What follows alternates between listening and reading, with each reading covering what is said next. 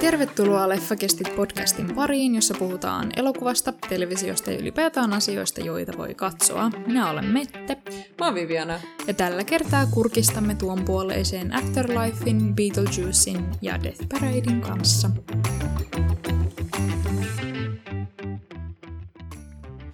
Yhdeksästoista toukokuuta 2021. Mitä ollaan puhuttu? No Venom-trailer tuli. Se oli ainoa asia, joka mulle tuli mieleen. Mulle ei kuulu mitään muuta kuin Venom-traileria. Vaikuttaa loistavalta. Asteen oltiin vähän vakavissaan pelastamassa maailmaa, mikä on sille ei se kiinnostavin osa sitä elokuvaa, vaan se kiinnostavin osa sitä elokuvaa on, kun Venom tekee aamupalaa Edille. edille. Se on niin hyvä! Cinematic masterpiece.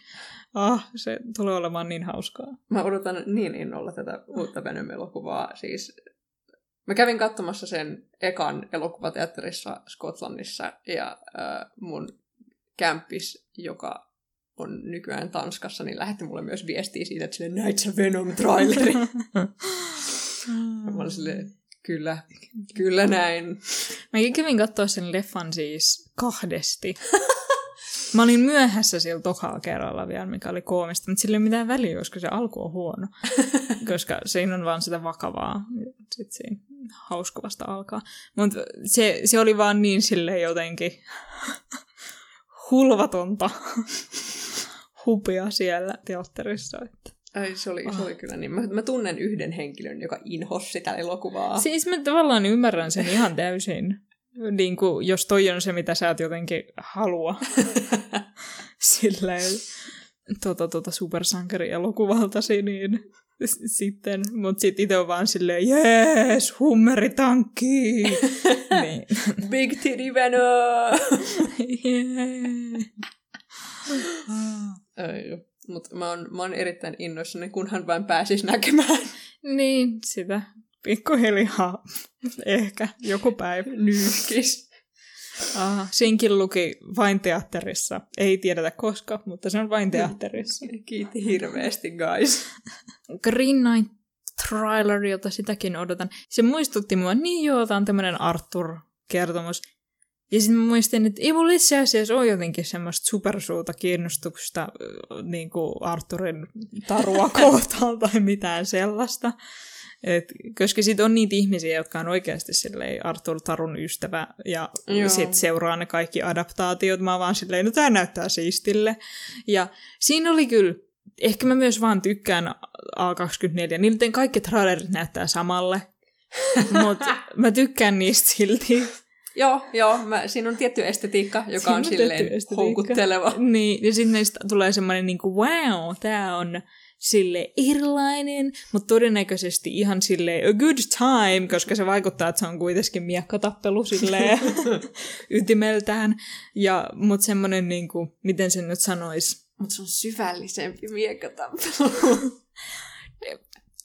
ehkä, Taidemiekkatappelu. se, se, se, on ehkä oikea termi, että se on taidemiekkatappelu, että se, se niin kuin, suurin osa on joko ollut silleen sota, tai sit silleen ö, hauskaa aikaa tai jotain vastaavaa, niin sitten on sit sille se, niin kuin, ah, otetaan ne kaikki niin kuin, taikataru elementit varsinkin pintaan ja sitten visualisoidaan ne jotenkin silleen super äm, kiehtovasti ja silleen just taiteellisesti.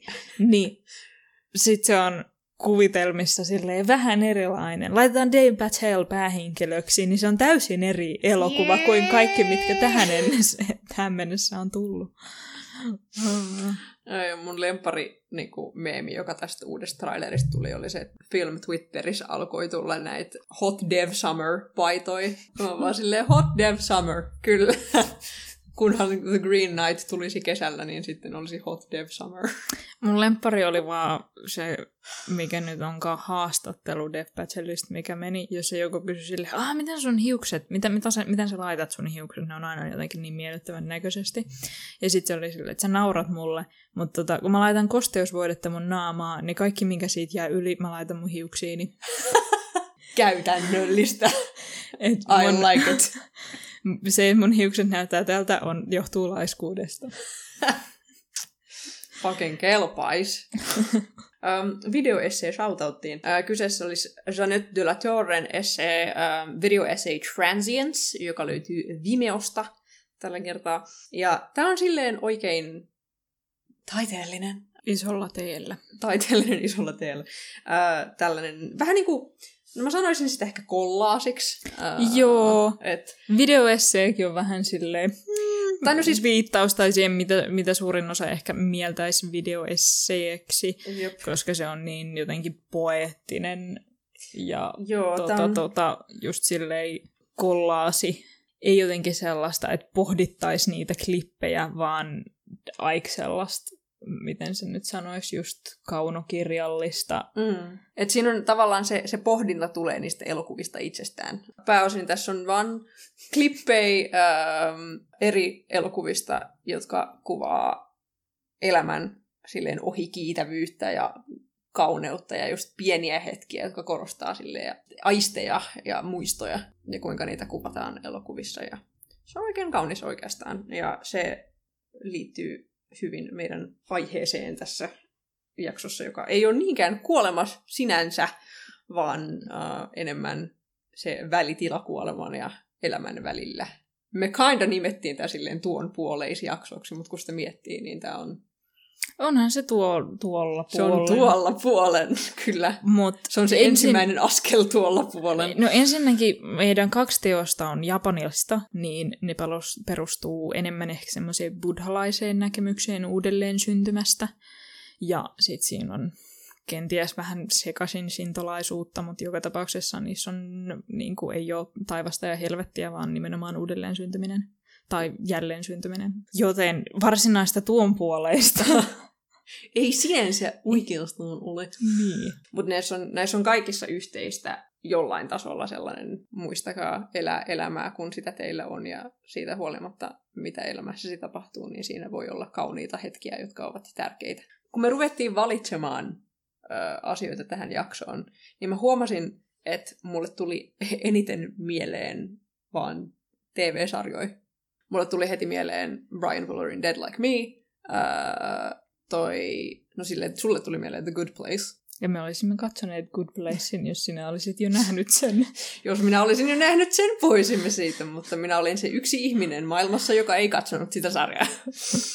mutta tota, erinäisiä silleen TV-sarjoja tuli mieleen, jotka käsittelee jollain tavalla kuolemaa tai tuon puoleista, mutta sitten mulla oli kauhean vaikea miettiä elokuvia. Kyllähän niitä nyt löytyy tuon puoleisesta, mutta ehkä se näkö kertoo siitä välitilasta. Mm. Ehkä varsinkin just kristinuskon näkökulmasta, niin se on vähän helpompi puhua jostain välitilasta kuin silleen, niin kuin, että Aa, me nyt rakennamme taivaan, koska se olisi sen verran vähän silleen, joku Amerikassa suuttuu. Ainahan siellä joku. Niin. Paitsi, että nyt on ollut paljon näitä silleen työntekijät taivaassa. Just Good Place hän on sellainen, Mm, öö, että se kertoo periaatteessa no, ihmisistä myös, mutta myös paljon niistä työntekijöistä vaan. Ja sitten se, missä on Daniel Radcliffe, Mm. Sekin Tää- tuli mieleen, mutta mä en muista sen nimeä. Miracle Workers, joo.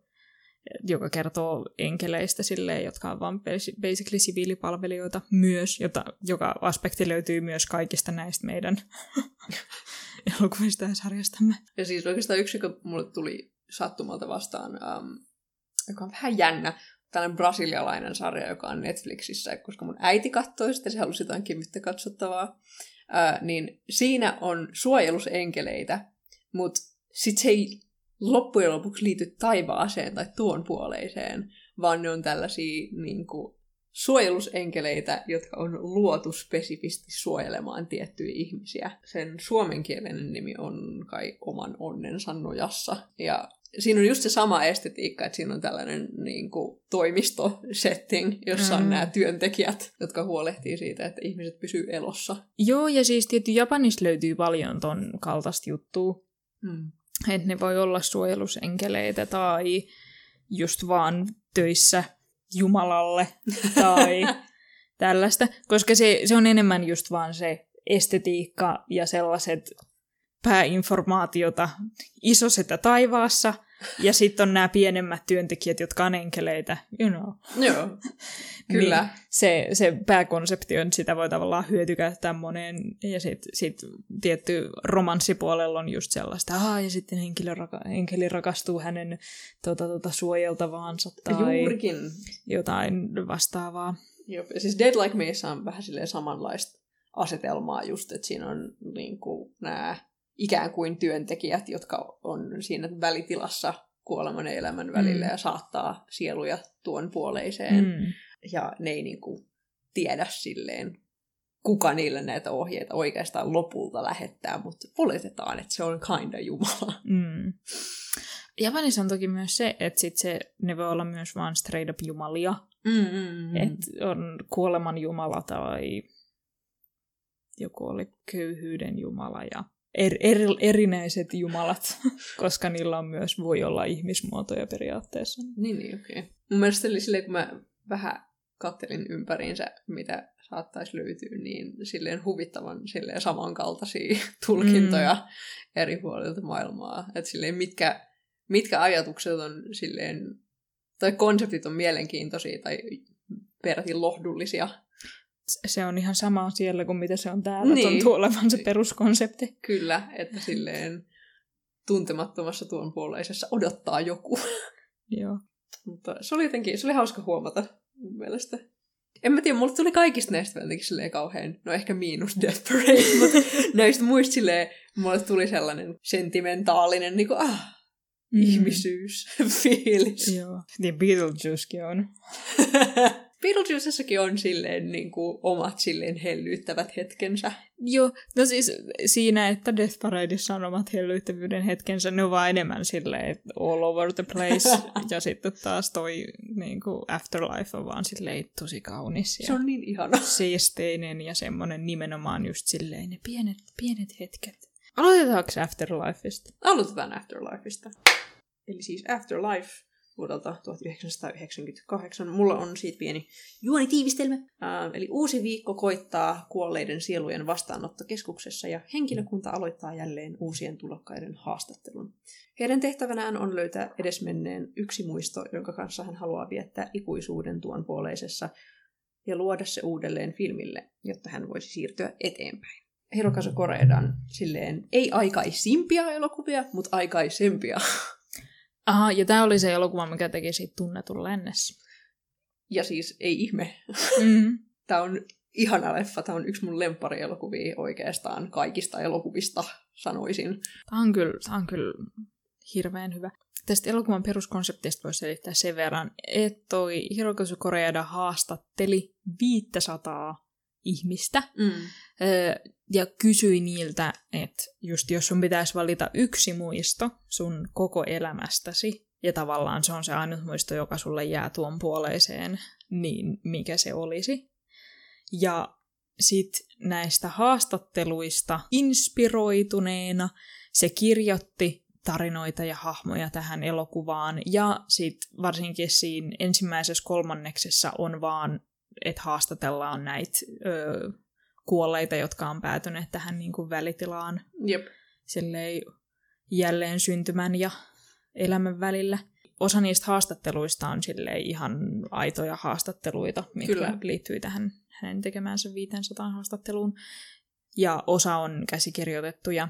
Ja, ja se ehkä luo siihen semmoisen oman ekstra kerroksen myös, Mm. koska tota, tota, niistä aika hyvin pystyy tunnistamaan, mitkä on niitä oikeita tarinoita ja mitkä ei, mä Mm. sanoisin. Tai, tai se ei ehkä pelkästään siinä haastatteluosuudessa, vaan enemmän mitä ne tekee siinä tarinalla niiden, niiden, niiden kanssa. Ö, et esimerkiksi kaikki ne tarinat, joista tehdään se filmi, mä väittäisin, että oli oikeiden ihmisten kertomuksia. Joo. Ja sitten taas kaikki, jotka, niin kuin, tässä on semmoinen nuori jäbä, joka ei osaa valita itse niin kuin muistoaan, niin se on just silleen, aa, no toi on käsikirjoitettu, tai että siinä on No pidempi tarina, ö, joka linkittyy tähän päähenkilöön, niin sitten on silleen, aa, toi on tietysti käsikirjoitettu juttu. Mutta sitten kun siinä on monen ikäisen ihmisen tarinoita, että siellä on niin kuin toisen maailmansodan aikaisia sotamuistoja Joo. ja silleen, se, että ne just valitsi hetkiä, kun ne oli itse tosi nuoria, just jollain niin kuin 40-luvulla. että siinä on semmoinen, haa, että tommonen ehkä 80V-mummo palaa silleen hetkeen, kun se oli viisi Mm, joo, kyllä. ja tanssi jossain, niin siinä, siinä että kun se, siitä jotenkin näkee, että ah, toi on kyllä niinku oikea ihminen, Siis ehdottomasti. niin sit siinä tulee semmoinen myös oma ekstra. Siis se lisää siihen niin kuin sellaisen kerroksen inhimillisyyttä, Mm. joka tekee siitä erityisen koskettavan. Niin. Tämän elokuvan ytimessä on se, että nämä tärkeät, arvokkaat muistot on just tosi henkilökohtaisen yksinkertaisia, mutta silti tosi inhimillisiä ja merkittäviä. Mm. Um, että just oli tämä mummo, joka muisteli sitä, kuinka se tanssi punaisessa mekossaan. Ää, ja toinen mummo, joka muisteli, muisteli riisipallojen syömistä bambumetsässä. Sitten oli tämä lentäjä, joka oli sellaisessa täydellisessä valkoisuudessa taivaalla niin kuin yksin lentämässä silleen hetken rauhassa. Ky- kyllä. Tavallaan se yhdistettynä tämän elokuvan silleen muun tarinan kanssa Mm. on vaan jotenkin älyttömän herkkä ja silleen koskettava siinä mielessä just, että mun mielestä mun lemppariasioita tässä on, että kun ne alkaa niin kuvata näitä muistoja Mm. ja kun se henkilökuntatiimi, joka on silleen pieni, Mm. niitä on, kuinka monta niitä on, onko niitä Niitä on enemmän kuin ne niin kuin puhuvat hahmot kyllä, mutta siinä niin kuin meillä on se Niitä on silleen yleensä noin viisi kyllä työskentelemässä, mutta sitten se vähän vaihtelua niitä enemmän, koska ne teki sen... Tän, mun, mun ehkä lempijuttu on vaan se syvä tavallisuus, tai silleen, että kun ne on vähän semmosessa huonokuntoisessa, se näyttää vanhalle koululle tai semmoiselle vastaavalle laitokselle, Joo. joka on just vähän silleen rapistumassa, että se voisi olla suunnilleen hylätty talo. Ja siitä näkee, että siellä on kylmä. Joo. Ja sinne ei hirveästi tunnuta käyttävän... Totta kai niillä on jotain studiovaloja, mutta siinä käytetään tosi paljon vaan luonnonvaloa. Mm. Niin sit, että se näyttää kauniille, mutta ennen kaikkea vaan jotenkin semmoselle. Niin kuin arkiselle. Niin. Tai just silleen, niin kuin niiden, kun ne kuvaa niitä muistoja, siinä on siis tosi, tosi iso osa sitä elokuvaa oikeastaan. Onko se vasta puolivälis, kun ne alkaa kuvaamaan niitä muistoja? Joo. Niin siinä miettii, miten ne tulee tekemään tämän, miten ne Mm. tulee toteuttamaan tämän, että Aa, me luomme uudelleen sinulle tämän muiston, jotta voit siirtyä sen kanssa seuraavaan Mm. elämääsi tai tuon puoleiseen. Um, niin sitten kun ne alkaa tekemään sitä, niin se on jotenkin ihanan kotikutoista, kun ne tekee sitä. Että siinä on just silleen, että niinku, okei, no meillä on yksi lentokone, ja se ei ole se oikea lentokone, mutta me nyt tehdään parhaamme tämän kanssa. Tai Mm. just niinku, kun siinä näytetään sitä niinku, kuvausprosessia. Ää, Ei siis, kyllähän ne mun mielestä ne, se, t- tähän tekee siitä, että se on vaan syvän ysäri. Niin, niin mutta siis, siis se, että siinä on, kun siinä on se, että niinku se, se tiimi niinku on silleen, okei, no meillä on puutteita tässä, niin. että Niin. meidän pitää rakentaa asioita ja Niin. niin. silleen, niillä on, niillä on just, äm, ää, tai just niillä on se mankka, jossa on niinku Niin. taustaääniä tai sellaista, ja kuinka tavallaan se, se elokuvan sisäinen niinku, tuotanto siinä. Niin, on- se on mulle myös kato osa sitä arkisuutta, että siinä Juuri. ei ole mitään sellaista just niin kuin tavallaan semmoista taivaallista, pystymme vaan ratkaisemaan tämän, mm. Vaan se on just sellaista, niin kuin, ja sitten koska se johtuu Ysärille, niin se on vielä ekstra arkistoidumpaa se koko Mm. homma, ja se on just sellaista, että a, meillä on ääni, ja sitten sä etit kasetin, Mm. niin kuin suuresta varastosta kasetteja, niin se tekee tietty siitä vielä entistä kotikutoisempaa. Jep. Ja sitten se lentokonekin oli sellaista, että okei, me tarvitaan lentokone, ja sitten ne ei tiedä, mikä lentokone se on, ja sitten ne näyttää yhden valokuvan, ja se on silleen, a, se ei ole toi, ja sitten niiden vissiin täytyisi niinku etsiä toinen valokuva, että mikä sitten olisi oikea lentokone. Et kai niillä periaatteessa olisi niitä lentokoneita. Niitä siis, kun niillä oli, Mut niillä oli niinku- tasan yksi, mutta sitten niiden piti sahata siipi siitä irti ja siirtää Aa. se. Ahaa. Niin tavallaan se, se lisäsi siihen tavallaan just, että si, se on kauhean jotenkin silleen just liikuttavaa, kuinka niin kuin tässä on silleen tiimi-ihmisiä, jotka tekevät parhaansa. ja sitten on niin kuin nämä... Niinku edes taivaassa ei ole jotenkin silleen... niin, mutta sitten se tavallaan se, se silleen onni ja ilo, joka niin kuin niillä ää, edesmenneillä myös on, kun mm. ne näkee tavallaan kaiken sen työn, joka menee siihen niiden muiston toteuttamiseen, Mm. on vaan ihanaa. se on niin hyvä. Se on yksi mun lempiasioita tässä elokuvassa, kuinka niin kuin... Se, se on kyllä, koska se, siinähän on nimenomaan se, että kun ne pätkät, joita ne näyttää siitä, että kun ne rakentaa niitä muistoja tai niiden niitä lavasteita, Joo, ja sitten siellä on selkeästi se oikea ihminen, jonka muisto tämä on. kyllä. Niin se just niiden reaktio, että siinä on se just se välimaasto sellaisen niin kuin, tavallaan vähän dokumentaarisen, mm. vaikka se onkin osa sitä tarinaa, mutta siinä tulee sen niin kuin just aidon ihmisen reaktio siihen hommaan.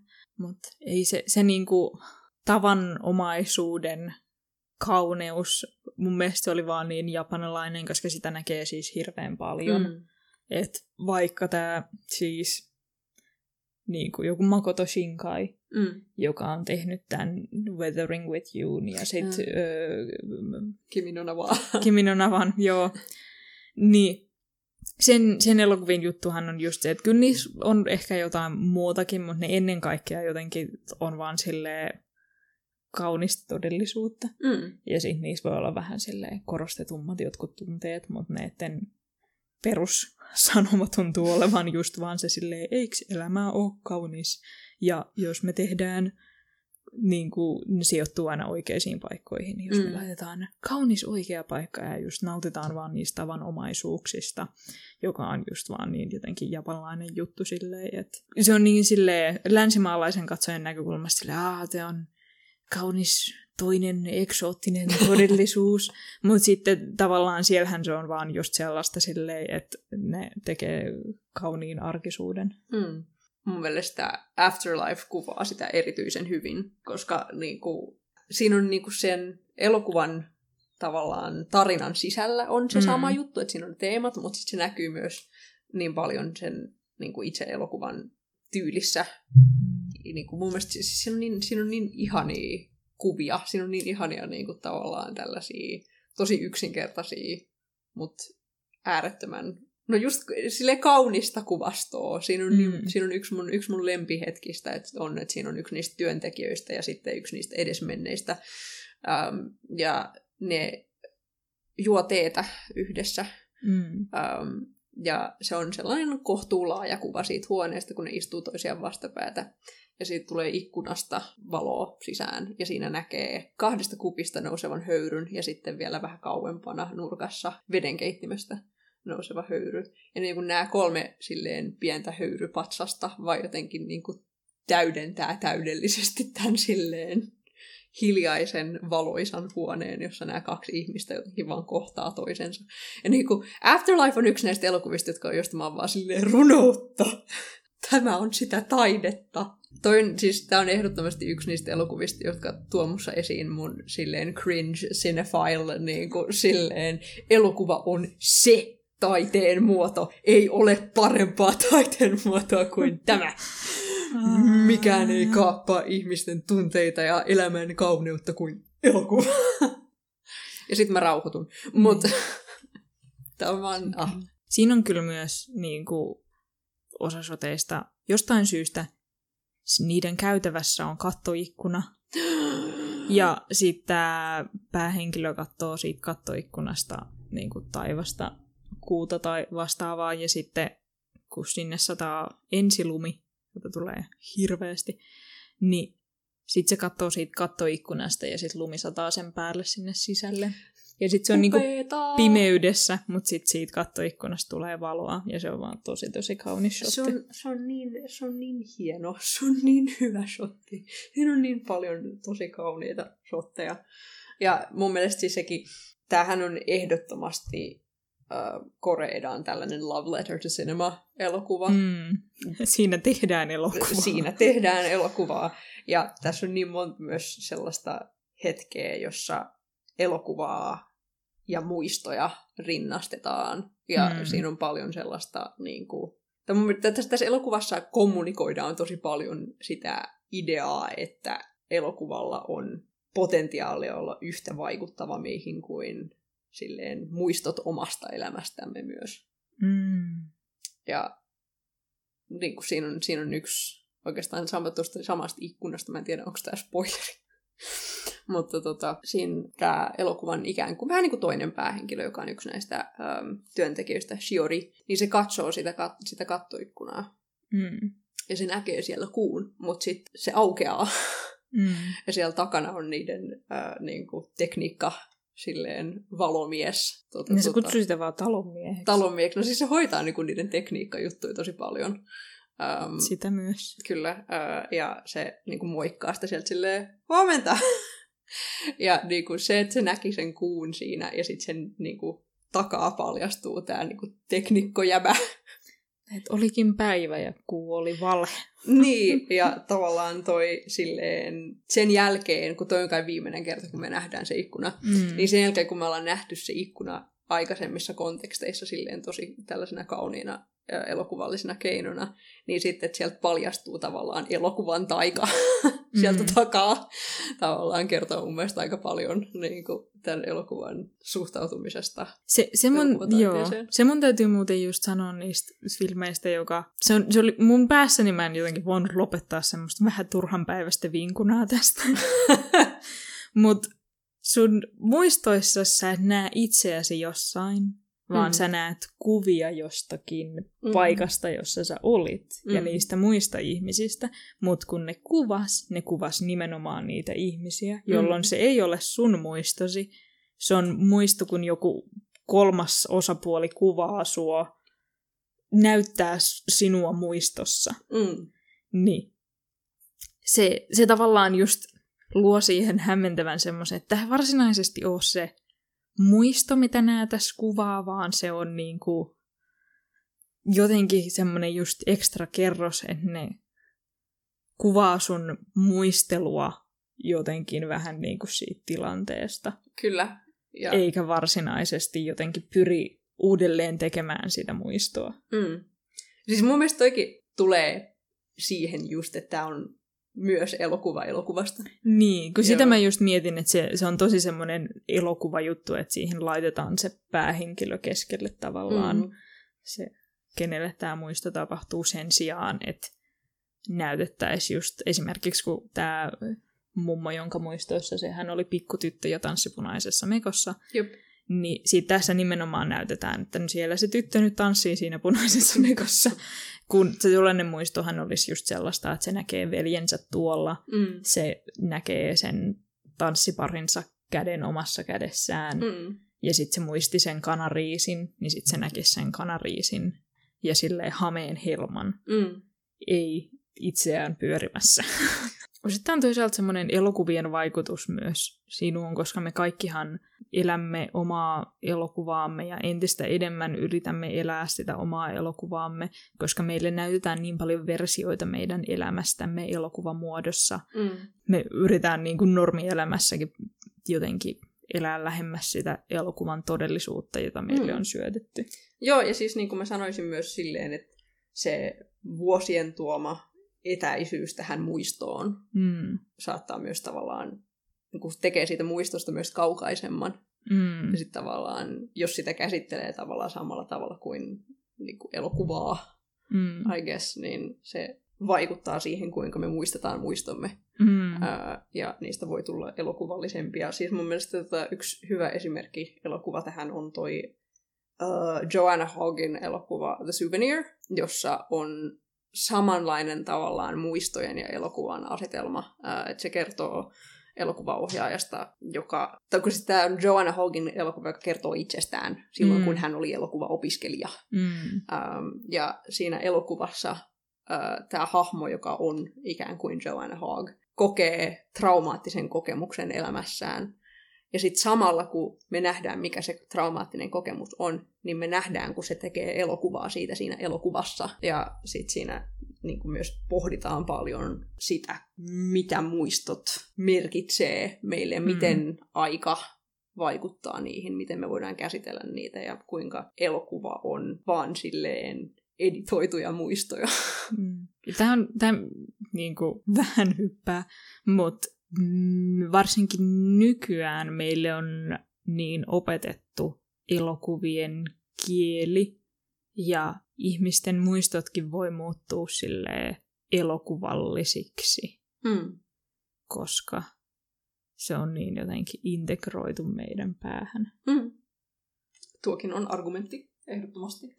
Mä, mä en tiedä, oliko se välttämättä tässä elokuvassa se pointti, mutta mä voisin sanoa, että se... Ja nykyään me siis katsotaan oman elävämme elokuvaa puhelimesta, mutta siis... Jatkuvasti. Öö, et, et, nyt se on entistä lähempänä tämä, tämä aihe, mutta silleen, tota, tota, tähän aikaan, kun tämä tehtiin, niin se ehkä ei ollut niin ajankohtainen. Mutta siis siinäkin, niin kuin, siinä on, tässä Afterlifeissa on niin monta sellaista pientä ah-elokuva-hetkeä, kun siinäkin Mm. on yksi niistä hahmoista, niistä edesmenneistä, ja just muistelee, muistelee sitä, kuinka hän tapasi vaimonsa ensimmäistä kertaa, ja oli tosi silleen äh, hermostunut, että mä tykkään leffoista. ja niin kuin, se kulki tavallaan sen kanssa sen elämän kautta se tavallaan rakkaus elokuviin tietyllä tasolla. Ähm, ja sitten se myös liittyy siihen sen viimeiseen muistoon, jonka se valitsi. Mutta musta se liittyy myös paljon siihen, että se ei rakastanut elokuvia niin paljon. I I se mean- valehteli. I mean, sekin, mutta sitten niinku, toisaalta se, että sen viimeisessä muistossa se, ja niinku, se oli ennen, kun se ja sen vaimo meni Koska elokuva yhdisti kertaa. heitä kuitenkin. Kuitenkin loppujen lopuksi niin, Mm. että ne kävi, kävi elokuvateatterissa ensimmäistä kertaa 40 vuoteen yhdessä. Että tavallaan, loppu, tavallaan loppujen lopuksi tämä elokuvateatterissa käynti oli yksi heidän viimeisiä asioita, he tekivät Saatanan elokuvan tekijät. Saatanan elokuvan tekijät.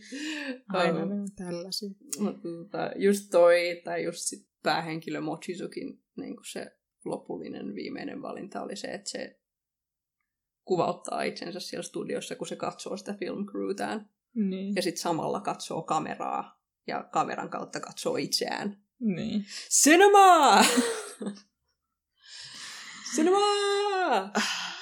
Voi elokuvan tekijät. Ne on niin tollasia. Ne on niin tollasia. Saatana. Ja niin kuin toisaalta mä rakastan tota niin paljon. Mulla on vähän silleen viharakkaussuhde. Kun mä oon, mä oon, niin, mä oon niin hirveän elokuva-ihminen, että mä oon vaan silleen, kyllä, totta. Et mun mielestä toi, toi jotenkin silleen, koska mulle, mulla on tavallaan niin silleen tunteellinen ää, side myös tavallaan elokuvien katsomiseen ja elokuviin ollut kauhean pitkään, niin mä silleen tunnistan, että se on vähän nojaa, mutta sitten toisaalta mä oon myös vaan silleen, kyllä se on totta. Olen samaa mieltä. Mun mielestä se on se, on se Afterlifein kauneus on yhdi, y, niin kuin yhdistelmä siitä, kuinka siinä on se rakkaus elokuvaan ja sitten tavallaan rakkaus arkea kohtaan. Mm. Ja tavallaan silleen oikea elämä ja kuinka kallisarvoista se on. Kaikki niin kuin pienet hetket ja silleen muistot aisteista ja silleen hajuista ja tunteista ja niin, kuin, niin edelleen on äärettömän tärkeitä. Ja sitten kuinka tavallaan tämän voi myös yhdistää elokuvaan. Että Mhm. silleen kuinka elokuvalla on potentiaalia olla silleen yhtä vaikuttava. Se itse asiassa, mikä siinä nousi mielenkiintoisesti, mihin ei tietysti voitu keskittyä, oli justiinsa se, että se muisto saattoi olla vaan just semmoinen tunne päästä Mm. äidin niin kuin, tota, tota, sylissä Mm. ja sitten haju, Mm.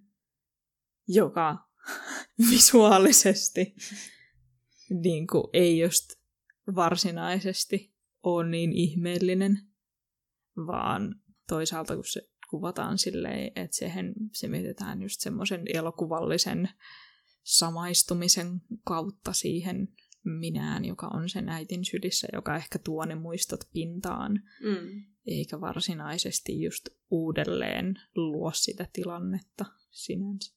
The power of cinema. Kyllä. Ja sitten ne oli vaan kauhean kivoja justiinsa se, Aa, miten me saadaan se tunne siitä kuumuudesta, kun täällä ole erityisen kuuma. Ja sitten ne laittoi niin kuin, roiski vettä tämän pojan naamaan että se näyttää sieltä, että se olisi hikoillut kauheasti ja Mm. tällaista, että miten, miten visualisoidaan tunne. Tämäkin niinku yhdistyy niin paljon taas siihen elokuvan tekijän romantiikkaan. Erityisesti toi kohtaus, jossa luotiin uudelleen äm, ratikkakoulumatkaa ää, kuumana, kuumana päivänä. Ja tota, se, kuinka ne, ne tekee niin hirveästi yhteistyötä ää, luodakseen tämän niin kuin pienen hetken, jossa niin kuin ne roiskii sitä vettä ja sitten niillä on tuulettimet ja sitten niillä on se mankka siellä jossain, josta tulee ne äänet ja sitten on se crew siellä ulkona, jotka sitten niin kuin keikuttaa sitä ratikkaa yhteisvoimin. Ja se on, ai ai, se, sekin on vaan niin sellainen, niin kuin, katsokaa tätä kaunista, vaistillista muistoa ja sitten katsokaa, kuinka inhimillistä ja kaunista on se, että ryhmä ihmisiä luovat sen uudelleen filmille sinun muistoksesi sen. Ja sitten se kolmas osapuoli, että se ihminen, kenen muisto se on, on siellä ratikas kyydissä myös itse. Kyllä. vanhempana. Juurikin. Ah! Että sitten myös sen reaktio jotenkin saadaan siitä tilanteesta vielä, vielä mukaan tähän kaikkeen. Mutta ah, on, onhan tämä kyllä ihanan kaunis ja arkinen. Jotenkin, mutta siis sehän, kun elokuvan tärkeä, ei elokuvan, kun elämän tärkeät hetket on niissä pienissä onnellisuuden pussukoissa, mitä löytyy.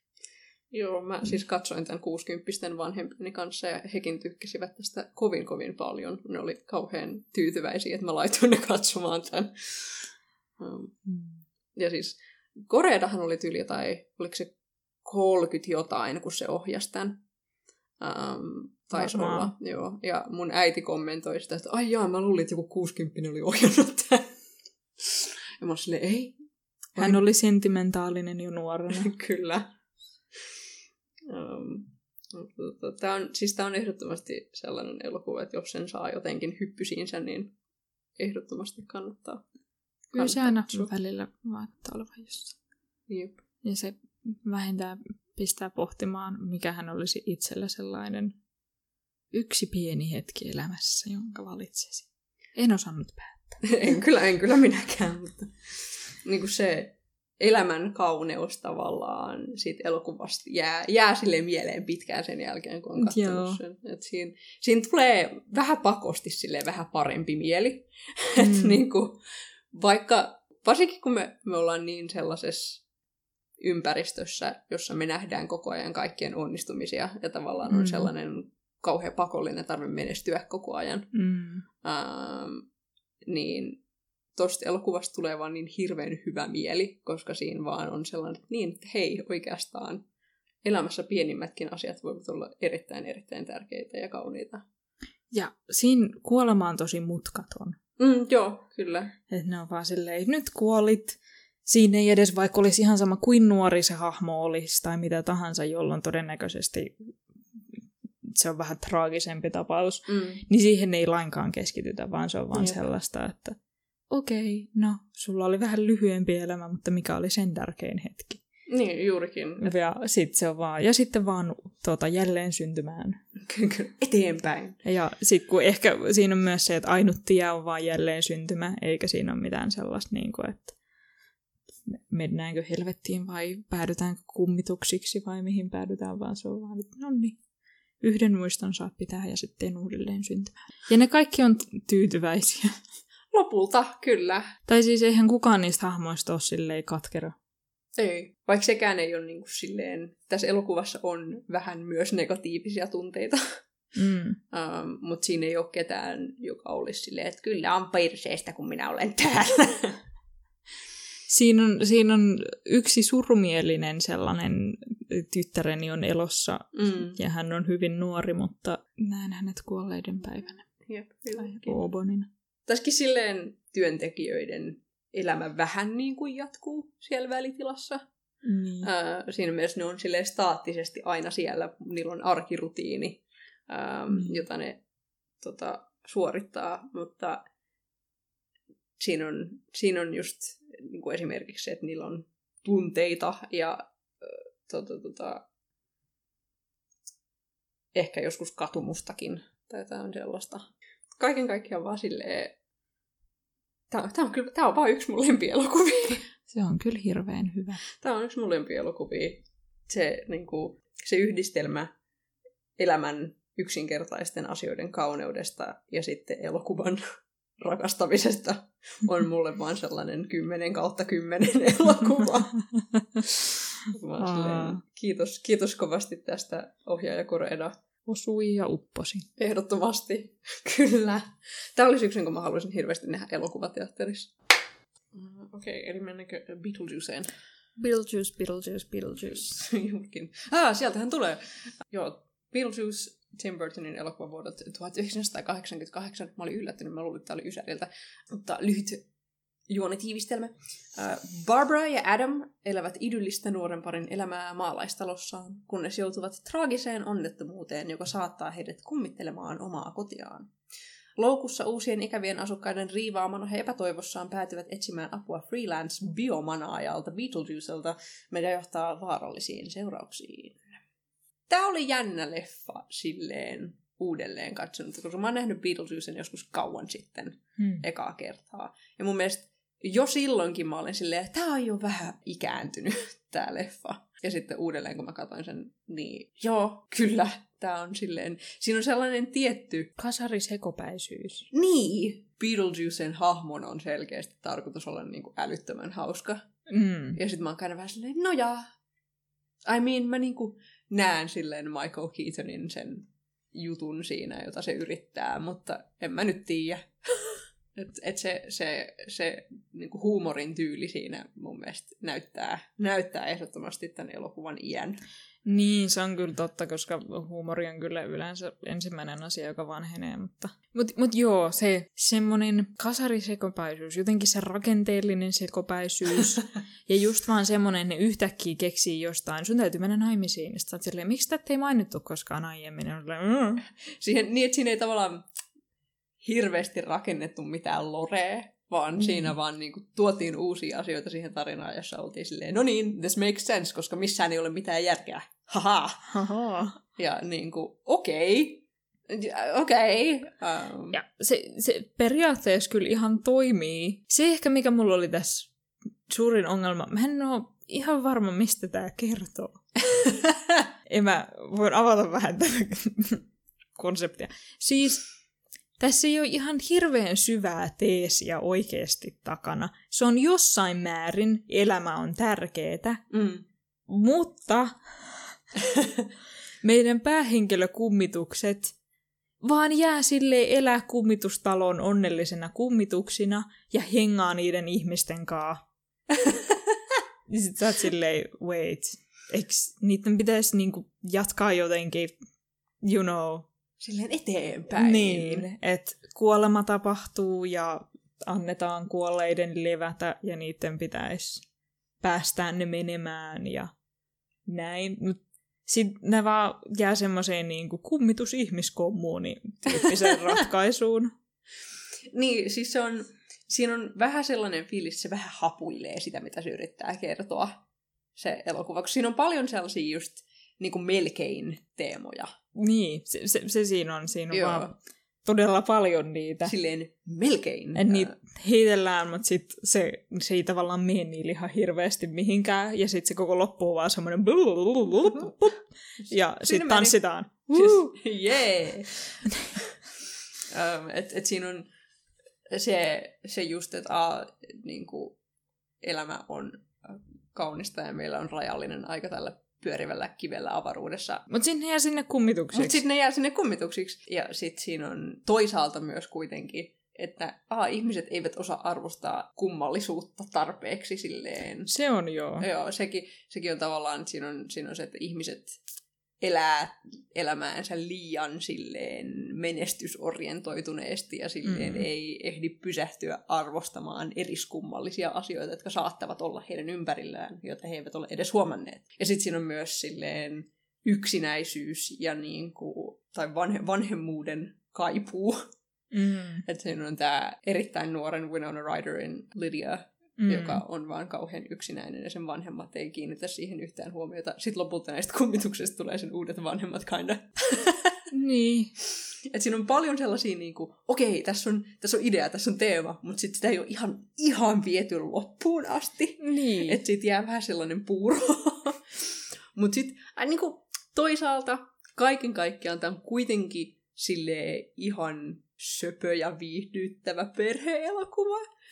Joo, ja siis tavallaan ehkä mä oon just silleen, todennäköisesti sen kummitus, päähenkilökummitus kaksikon olisi pitänyt jatkaa matka jotenkin tavallaan siihen oikeaan tuon puoleiseen mm. ja jotenkin semmoinen niin kuin, kuolema pitää hyväksyä sun muuta, mutta sitten se, se ei tapahdu.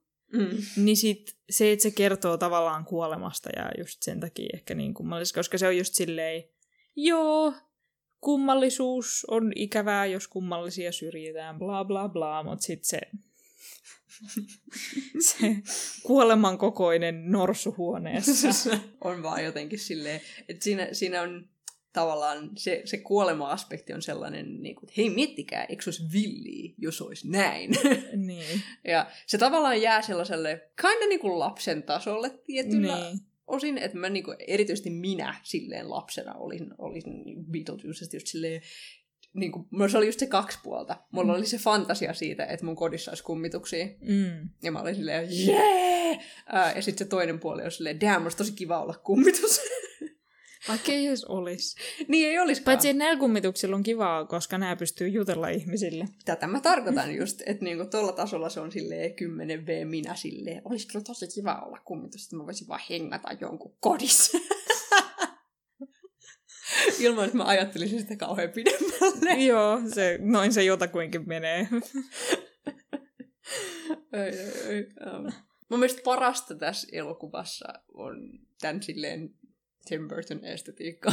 Tähän on kyllä niin kuin, suunnilleen parasta Tim Burtonia, koska mm. tota, tota, varmaan si- siitä voi olla henkilökohtaisia mielipiteitä, onko se Edward Saksikäsi vai mikä se on, mutta sellaista otetaan niin kuin, Tim Burton silleen, syvimmän ytimen Tim Burton, mm. niin sitten kun tässä on yhdistettynä animaatiota, mm että sit just sitä niin kuin idyllistä tota, tota, omakotitalo. Niin kuin niin silleen kuin, suburbia-estetiikka, niin. joka on myös tota, niin kuin, siis Edward. Edward Saksikädessä on just se, se niin. Niin kuin suburbia-juttu, mutta siinä se on vähän niin kuin sellainen ikävä asia, jota siinä niin kuin niin. satirisoidaan. Ja, ja se toistuu su- suurimmassa osassa elokuvassa niin kuin jollain tasolla kuitenkin mm. se ikävät isät. Niin, ikävät isot. Tai sillä on niin sellainen konventionaalisuuden ja sitten epätavallisuuden tällainen niin. tapaaminen tai kohtaaminen. Niin. Tässä on tietty vähän eri tavalla, koska tässä on, tässä on nämä uraorientoituneet vanhemmat Lidialla ja sitten nämä just nämä kummituspariskunta, joka nauttii elämän pienistä jutuista ja just sellaisista nätistä tapeteista vähän vanhassa talossa. Ja sitten taas tämä taiteilija äiti Lidialla. Delia Dietz. Jonka mä kyllä sanoisin, niin paljon kuin tämä elokuva tykkää erikoisuudesta. ja siinä on erikoinen tapaus. Vaikka tietysti se on tosi sellas niin kuin hyväksy, hyväksynnän hakemista. Mm. Että kun Lydia on silleen, mä olen erilainen gotti. se on ihanaa, mä rakastan Lydiaa niin, niin paljon. Niin sit sen äitiksi sanoisin on hyvin erilainen, mutta se on silleen, joten rakastakaa minua, please, taideala. Joo, suurimmaksi osaksi kyllä. Niin, sit Lydia on silleen, minä en tarvitse hyväksyntää. Minä olen ihan tyytyväinen siihen, että olen erikoinen. Ja sitten se löytää, löytää tavallaan sitä ystävyyttä ja läheisyyttä niin kuin näiltä kummituksilta. Kaikki on kyllä tässä kovin hyväksyväisiä kummituksia kohtaan. Joo, I mean, tiettyyn tason asti siis Lydian vanhemmat ja sitten se niiden ihme sisustaja um, näkee ne tapana tehdä rahaa. Niin. Hyväksi käyttää heitä, heidän epäkuolleisuuttaan. Mutta siis tässäkin niinku, puhuttiin siitä, kuinka kaikissa näissä meidän teoksissa on nämä tuon, tuon puoleisen työntekijät mm. ja niin kuin se konsepti siitä, että ää, tuon puoleisessa on joku virasto. Tai joku taho, joka niinku handlaa sen tilanteen. Sille, mm. että ne Mm. hoitaa näitä edesmenneitä jonnekin. Joo. Kun tässä on, konsepti on siis se, että nämä, meille esitellään tämä idyllinen pariskunta, sitten ne tosi koomisesti kuolee, Mm. ja sitten ne palaa takaisin tähän niiden vanhaan omakotitaloonsa, johon on just muuttanut, ja tajuaa, si- siellä on kirja, tai juuri me, Käsikirja. käsikirja juuri menehtyneille, tämä taisi olla suora käännös. Ja ne on silleen, aah, hitto, mehän ollaan kuolleita. Ja ne on silleen, no ei se mitään, meillä on tämä meidän oma asunto, josta me tykätään tosi paljon, me voidaan vaan olla täällä kahdestaan. Ne pystyy edelleen koskemaan asioihin. öö, ja sitten niillä on vaan tavallaan, ne pystyy lentää. Menee ovien läpi. niin, silleen muutama ekstra lisä. Mut sitten sinne omakotitaloon muuttaa tämä Lydian perhe, ja sitten ne pyrkii pääsemään niistä eroon, ja sitten ne ottaa yhteyttä tähän niin kuin kuolleiden virastoon, jossa itsemurhan tehneet ovat sosiaalityöntekijöinä. Joka on kyllä silleen valinta. hmm. Okei. Okay. Siis ylipäätään tämä on niinku, Beetlejuice on tonaalisesti niin erilainen Joo, niin kuin näistä kaikista, joista me puhutaan. Että tässä on ehdottomasti sellainen huumori edellä, koska musta tuntuu, että se menee sen takia, että silleen, aa, kuolema on ikävä juttu, meidän pitää tehdä siitä läppää, että me voidaan edes käsitellä sitä jollain tavalla. mm.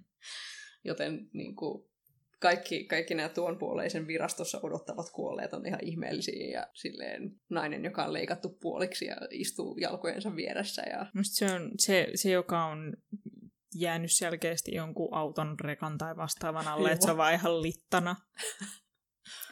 Ja, ja ne on enemmän näyttää just vaan vähän semmoiset Halloween-hirviöiltä. Joo, kyllä. Siinä on, jos se tunnelma olisi yhtään erilainen, niin siinä olisi silleen karmeita, karmeita juttuja, mutta sitten kun se on, se on niin, se koko juttu on tehty niin läpäl, Mm. että kaikki on vähän hauskaa siinä, koska mitään ei oteta tosissaan. Ja niin kuin tässä silleen versus, versus Afterlife, niin tässä se niin kuin epäkuolleiden virasto on vähän enemmän sellainen helvettimäinen. Joo. Että siinä on sellainen niin kuin, ikuinen miljoonien jonotuslista ja tällainen hikinen odotushuone, jossa on just jotain sohvia. Ehkä tässä on tämä Japanin ja Amerikan ero myös. Mm. Öö, että et se Japanissa on silleen, yhteistyöllä saadaan toimiva koneisto Jep. ja niin kun saadaan asiat toimimaan.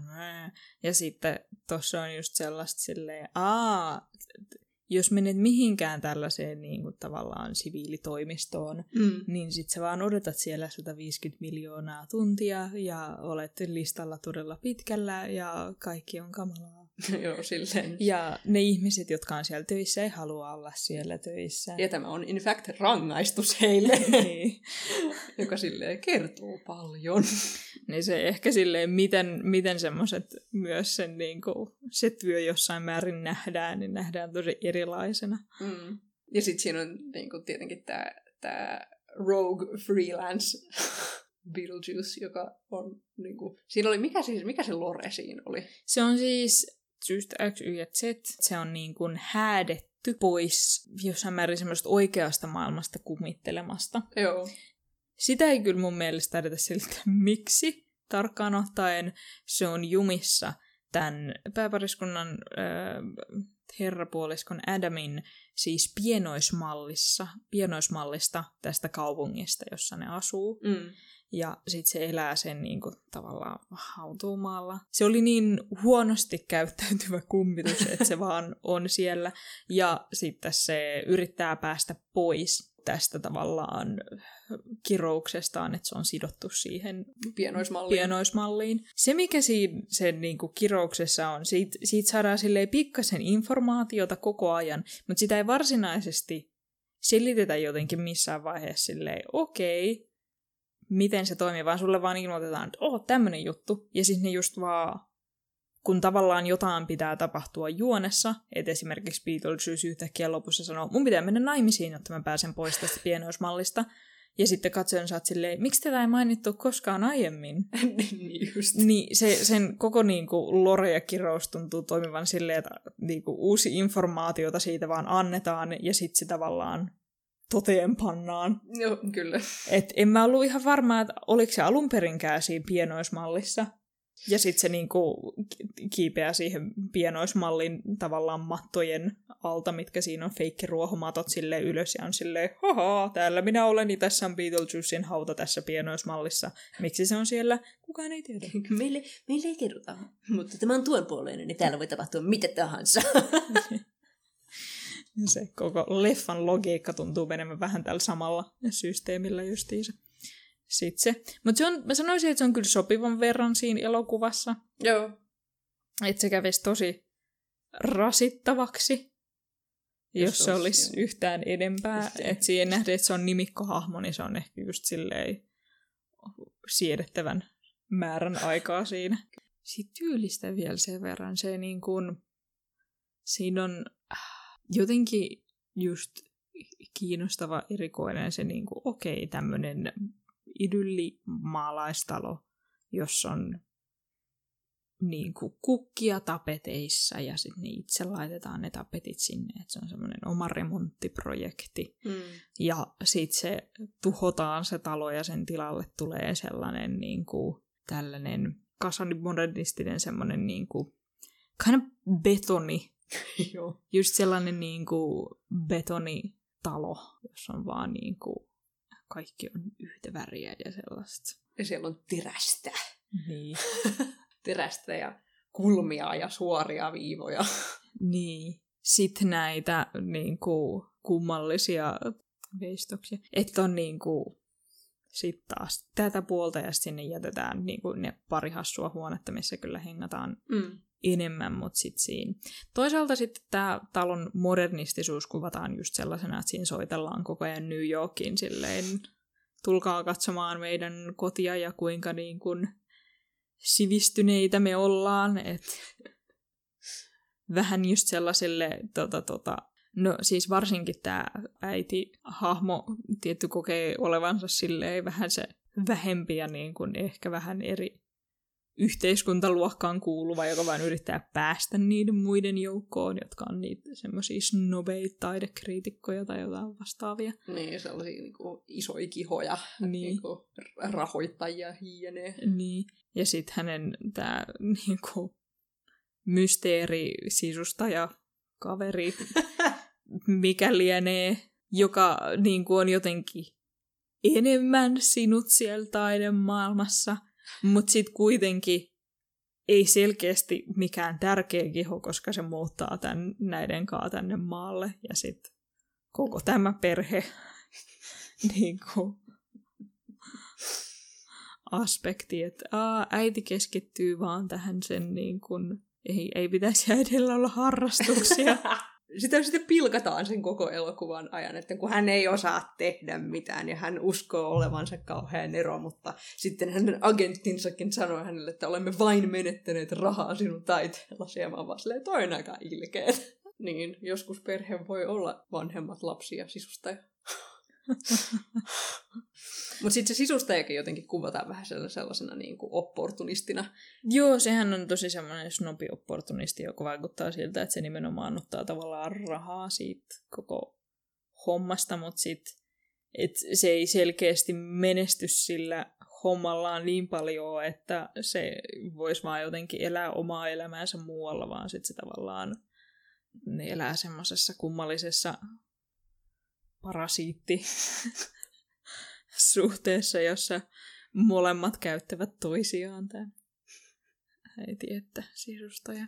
Niin, ja sitten se niinku ottaa aina tilaisuuden, että ah, okei, täällä on kummituksia, minä olen paranormaali asiantuntija, tai sitten niinku, se on sisustumusasiantuntija. Sitten sillä on mun mielestä vielä joku kolmaskin. Niin, kun sillä löytyy aina, se on sille aa, tein töitä tässä, t- tätä hommaa tehden. Niin. Oli ihan kauheata aikoja sitten, mutta sen takia osaan tehdä tätä. No joka kerta, että what?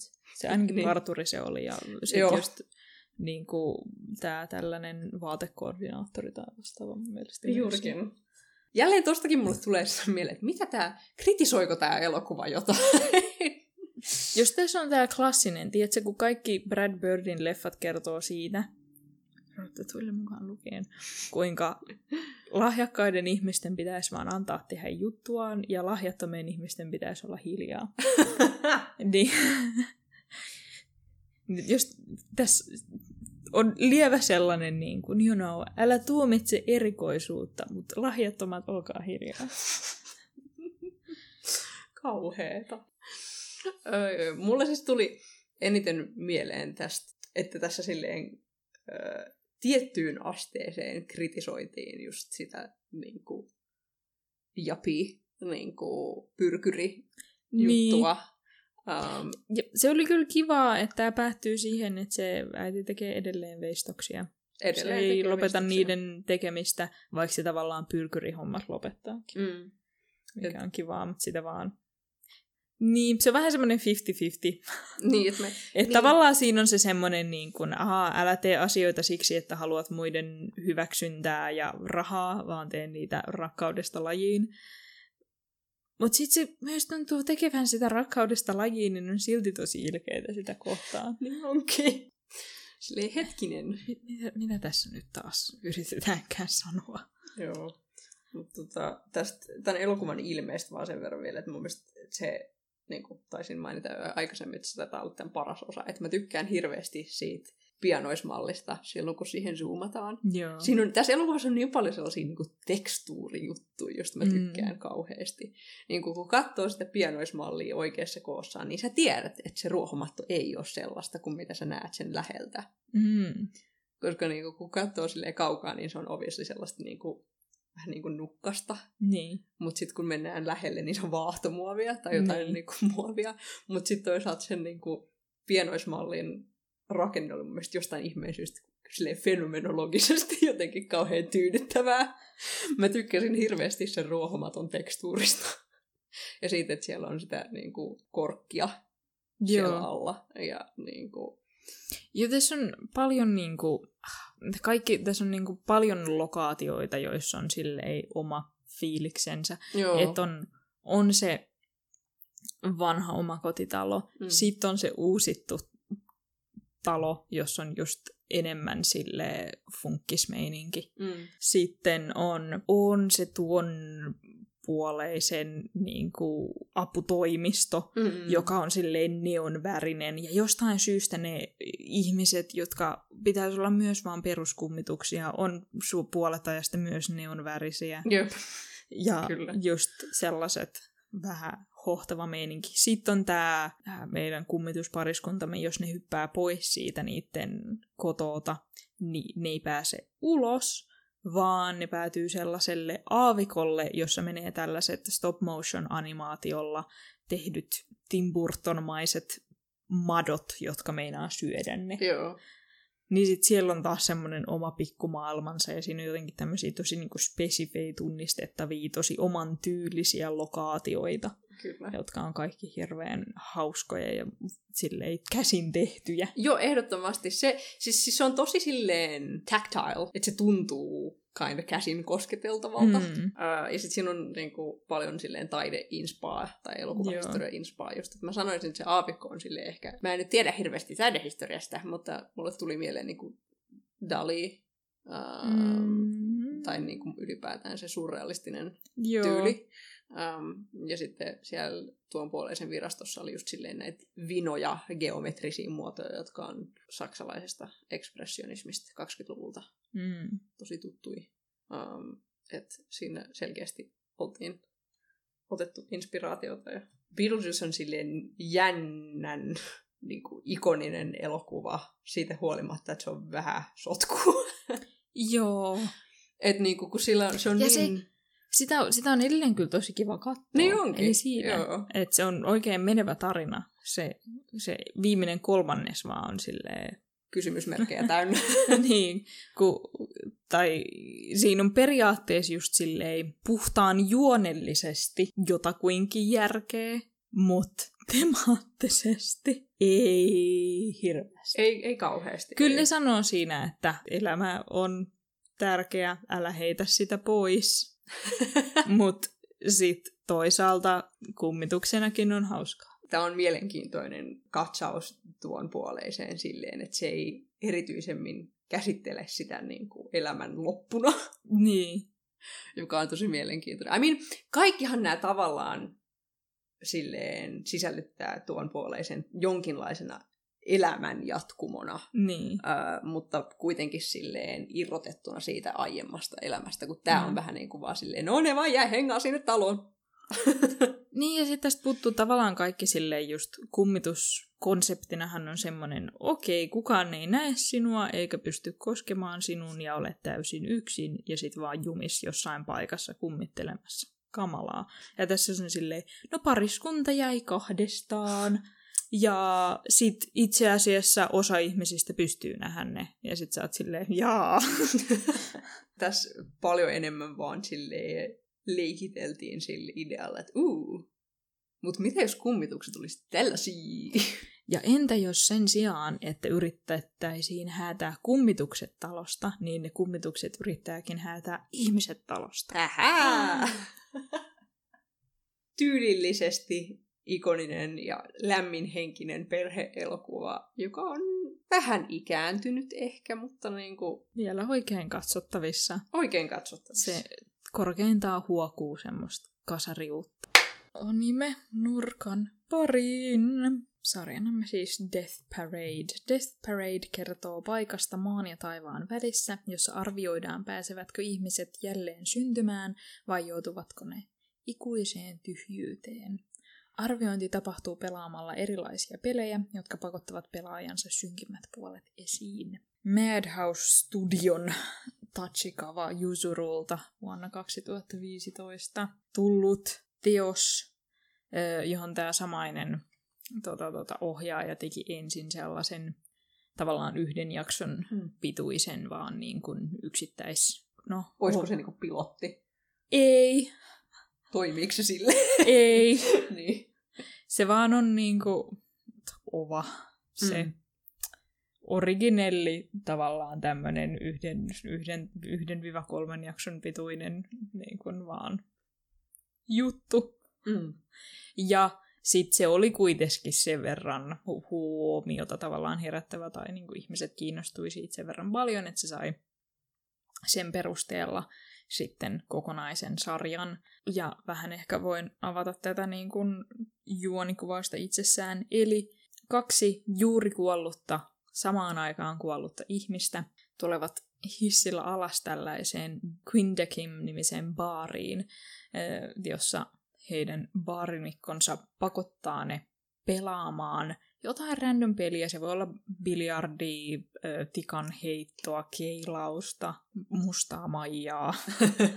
vähän, vähän kaikkea. Se, mikä tämä nyt onkaan, ilmakiekko oli jotenkin aika koominen. ja sitten niiden täytyy laittaa oma elämänsä panokseksi tähän peliin. Mm.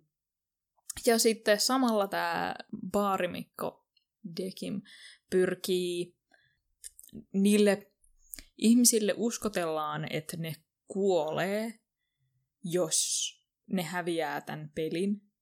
Ja nämä ihmiset ei muista sitä, että ne ovat jo kuolleita. Mm. Joten siinä tavallaan semmoinen suuri kysymys on, että mitä olet valmis tekemään, jotta selviät hengissä. Jep. Ja sitten, sitten tavallaan sillä lailla näiden ihmisten sellaiset niin kuin, pahimmat puolet nostetaan esiin ja sitten sen perusteella tämä Dekin päättää, pääsevätkö ne jälleen syntymään vai ikuiseen tyhjyyteen. Ja sen jälkeen aletaan pohtimaan, että onko tällainen päätöstenteko kuinka reilua. Silleen. Hmm. Et siinä tulee yllättäen ilmesty, ilmeneekin silleen, että tämä niinku, tuon puoleinen onkin oma maailmansa. Ja sitten tässä on niinku jotenkin sen maailman, politiikka on ehkä väärä sana, mutta vähän semmoinen niinku sen maailman rakenteita, joita pohditaan ja sitten niitä avataan. Mm. Ja sitten on nämä niinku yksittäisissä jaksoissa olevat ihmisten arvioinnit sekä sitten tavallaan jatkuvana juonilankana myös tämmöinen mustatukkainen neito jälleen, joka on ainut ihminen, joka muisti olevansa kuollut saavuttuaan tähän tuonpuoleisen baariin. Ja sen takia se jätetään Dekimin avustajaksi Mm. arvioimaan näiden, näitä ihmisiä. Dekim on vähän semmoinen, no anime-termein se on kyydere, siitä länsimaalaisin termein se on semmoinen aika stoalainen tuota, tuota, tyyni tyyppi, jolla ei varsinaisesti ole tunteita, ja sitten se tavallaan pikkuhiljaa tässä oppii tunteita tältä ö, tummatukkaiselta naiselta, joka on ihminen ja tuntee paljon. Vaikkei muistaisi omaan elämäänsä, niin hänellä on silti empatiat ja sympatiat hyvin tallella. Mm. Ja hän, tää, niin kuin, hän ihmisenä varsinkin kyseenalaistaa tätä arviointisysteemiä ja sen reiluutta. Kyllä. Ja tämä sarja on vähän siellä sun täällä. Aloitetaanko ehkä siitä helpommasta osuudesta, joka on nämä yksittäiset per jaksossa, joskus kahden jakson mittaiset tarinat niistä Mm. ihmisistä ja niiden arvioinneista. Ensimmäisessä ne pelaa ö, tikaheittoa, ja se on niinku oikein hyvä. Mun mielestä ne saa toteutettua sen tota, tota, homman. Tai silleen, että sä tiedät, milloin joku valehtelee. Mm. Ja sä oot silleen, aa, nyt tossa kohtaa toi valehtelee, vaikka tota, tota, se hahmo ei päässään mieti, minä valehtelen juuri nyt, vaan se osataan niin kuin silleen, ohja- on ohjattu sillä lailla, että sä tavallaan kykenet koko ajan ymmärtämään niitä. Ja sitten sulle samaan aikaan tiputetaan informaatiota niiden menneisyydestä, mitä ne muistaa pikkuhiljaa, ja Mm. avataan vähän millaisia tyyppejä ne on. Ja just kun on laitettu tähän tosi tiukkaan tilanteeseen, mitkä niiden luonteen piirteistä voimistuu, että jos toinen niistä oli vähän tälleen epäileväinen jo omassa elämässään, niin Mm. sitten se vaan tavallaan pahenee tässä sen, niin kun, kun se laitetaan ahtaalle. Jep. Ja niin kuin mun mielestä ylipäätään se eka jakso on tosi hyvä pähkinänkuori tavallaan sen sarjan kokonaisuudesta myös. Mm. Että tavallaan siinä, siinä heti tavallaan alkaa miettimään tämän tilanteen niin kuin moraaliutta, koska se, se tikanheitto on niin edgy. kun siinä tosiaan ähm, heitetään tikkaa ja sitten riippuen mihin se tikka osuu, niin se satuttaa sitä vastapelaajaa. Ää, ja mä olin silleen, no onpas nyt. Mutta sitten samalla siinä tulee myös ilmi, että hmm, sen niin kuin sarjan sisälläkin on, ollaan vähän silleen, että onkohan tämä nyt ihan moraalisesti toimiva systeemi. Seuraavassa jaksossa se käydäänkin tavallaan läpi, mikä on niiden hahmojen näkökulma. Että ensin vaan näytetään, okei, okay, tästä tässä sarjassa on tavallaan kyse. Ja sitten avataan, okei, okay, tässä on tämä maailma. Mm. Ja tässä nämä hahmot nyt pohtii, miten ne näki tämän tilanteen. Ja sitten esimerkiksi sulle katsojen sanotaan, että ahaa, tämä toinen hahmo kyllä valehteli, tunsit aivan oikein. Ja silleen, hmm, hmm, näin minä ajattelinkin. Ja siinä just nousee se myös kyseenalaiset arvioinnit näistä ihmisistä ja minkä perusteella niitä voidaan arvioida sun muuta. Mutta ne on silti lopulta ehkä se viihdyttävin osuus tässä Mm. sarjassa. Ne kuolemakamppailut, vaikka osa niistä on ihan tosi pönttöjä. Tai just se, se edgy on tosi oikea sana vaan siihen, että niissä on, tässä on meinaa jonkun verran vähän sellaista 15V-filosofimeininkiä. et, et, tässä on esimerkiksi kaksiosainen tällainen niin kuin peli, jossa meille heti kerrotaan, että ahaa, joku on tappanut jonkun. Näistä kaksikosta selviää itse asiassa lopulta, että molemmat ovat tappaneet jonkun, mutta... ja sitten mun mielestä ensimmäinen jakso, siinä, siinä tavallaan vaan näytetään, kun ne pelaa ja tuodaan esiin niiden jotenkin semmoista tunteilua. Mm. Mutta sitten se päätyy vaan sellaiseen niin kuin piirretty, tämä tuntuu tosi hassulla, kun tämä on piirretty sarja, mutta siis mun pointtini on sellaiseen niin kuin pahiksi. Se, se, semmoiseen niin kuin tietyn ajan James Bond pahis. Joo, joo, joo. Tämä nyt olisi silleen ehkä kuvastaa tarpeeksi. Että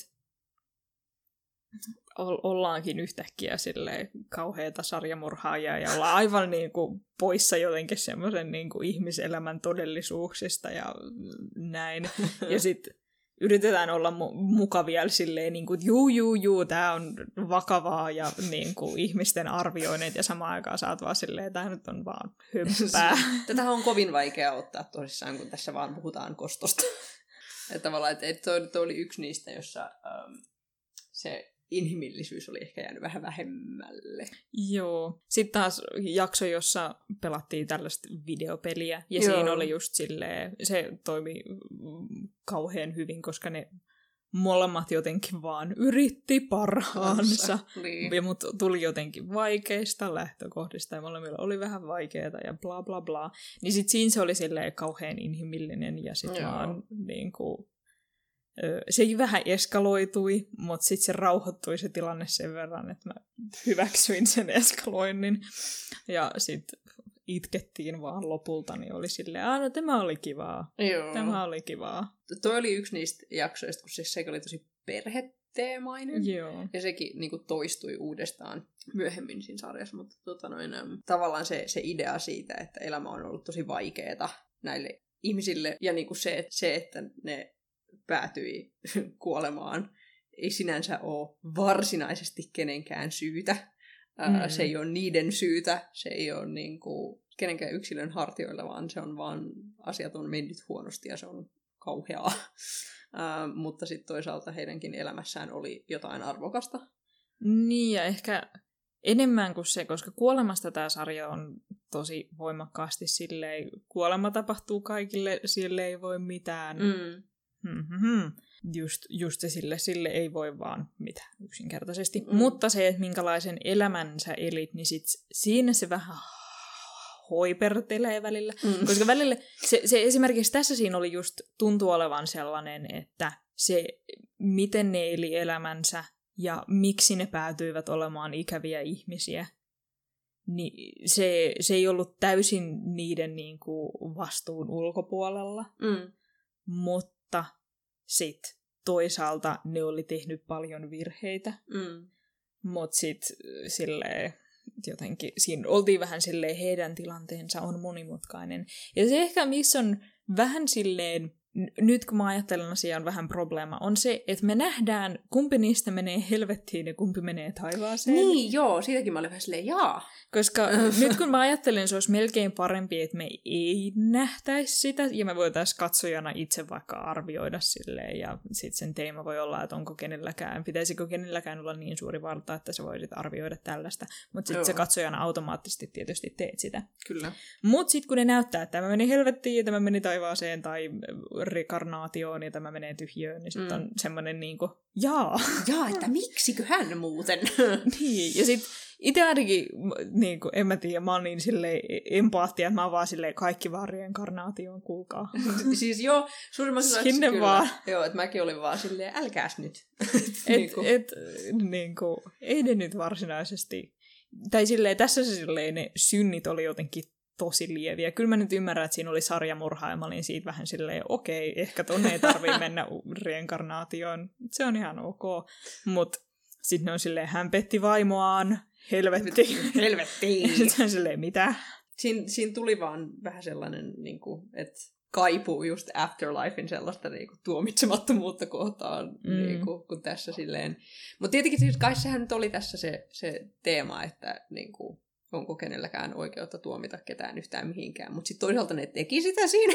Niin. että niin kuin, Sitten mäkin just, se, se, se on se aha, monimutkaisuus just tässä, tavallaan sä oot silleen, joo, ja ne on silleen, että välttämättä tämä Dekim ei tee niitä parhaimpia valintoja, vähän niin kuin me nähtiin ykkösjaksossa, mm. mutta silti siinä, jos ne jättäisi ne kokonaan katsojalta pois, niin sit, ah, siinä, on, siinä on jo haastava se semmoinen, että tavallaan tuntuu silleen, okei siis, miten mä arvioin tämän niin kuin näkemyksen tästä arvioinnista, mikä tämän Mm. sarjan sisällä tapahtuu. Et, et kun ne laittaa siinä ehkä kerran molemmat päästä taivaaseen.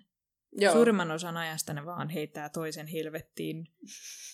Se, enemmän se tuntuu johtuvan siksi, että niillä on kaksi ihmistä ja toisen, toinen täytyy aina pistää helvettiin ja toinen laitetaan taivaaseen, että se toimii vaan niin. Ja sitten se on niin mysteeristä, kun yhdessä jaksossa ne on silleen, molemmat pääsee taivaaseen, koska ei ne ollut niin pahoja. Ja sitten sä oot silleen, okei, Ok. mut, mut sitten tää vaan, joka petti vaimoaan, niin se pistetään helvettiin vaan siksi. En mä tuntuu jotenkin vähän furjalle. olla näin. Tai sitten ne oli just silleen, he käyttäytyivät huonosti, kun pistimme heidät niin kuin silleen, sinä joko kuolet, tai sitten olet niin kuin, öö, silleen, voitat tämän pelin pakolla, ja sitten ne voittaa pelin pakolla, ja ne on silleen, ja nyt se joudut helvettiin. Fuck you. Yritit, yritit pysyä hengissä vähän liikaa.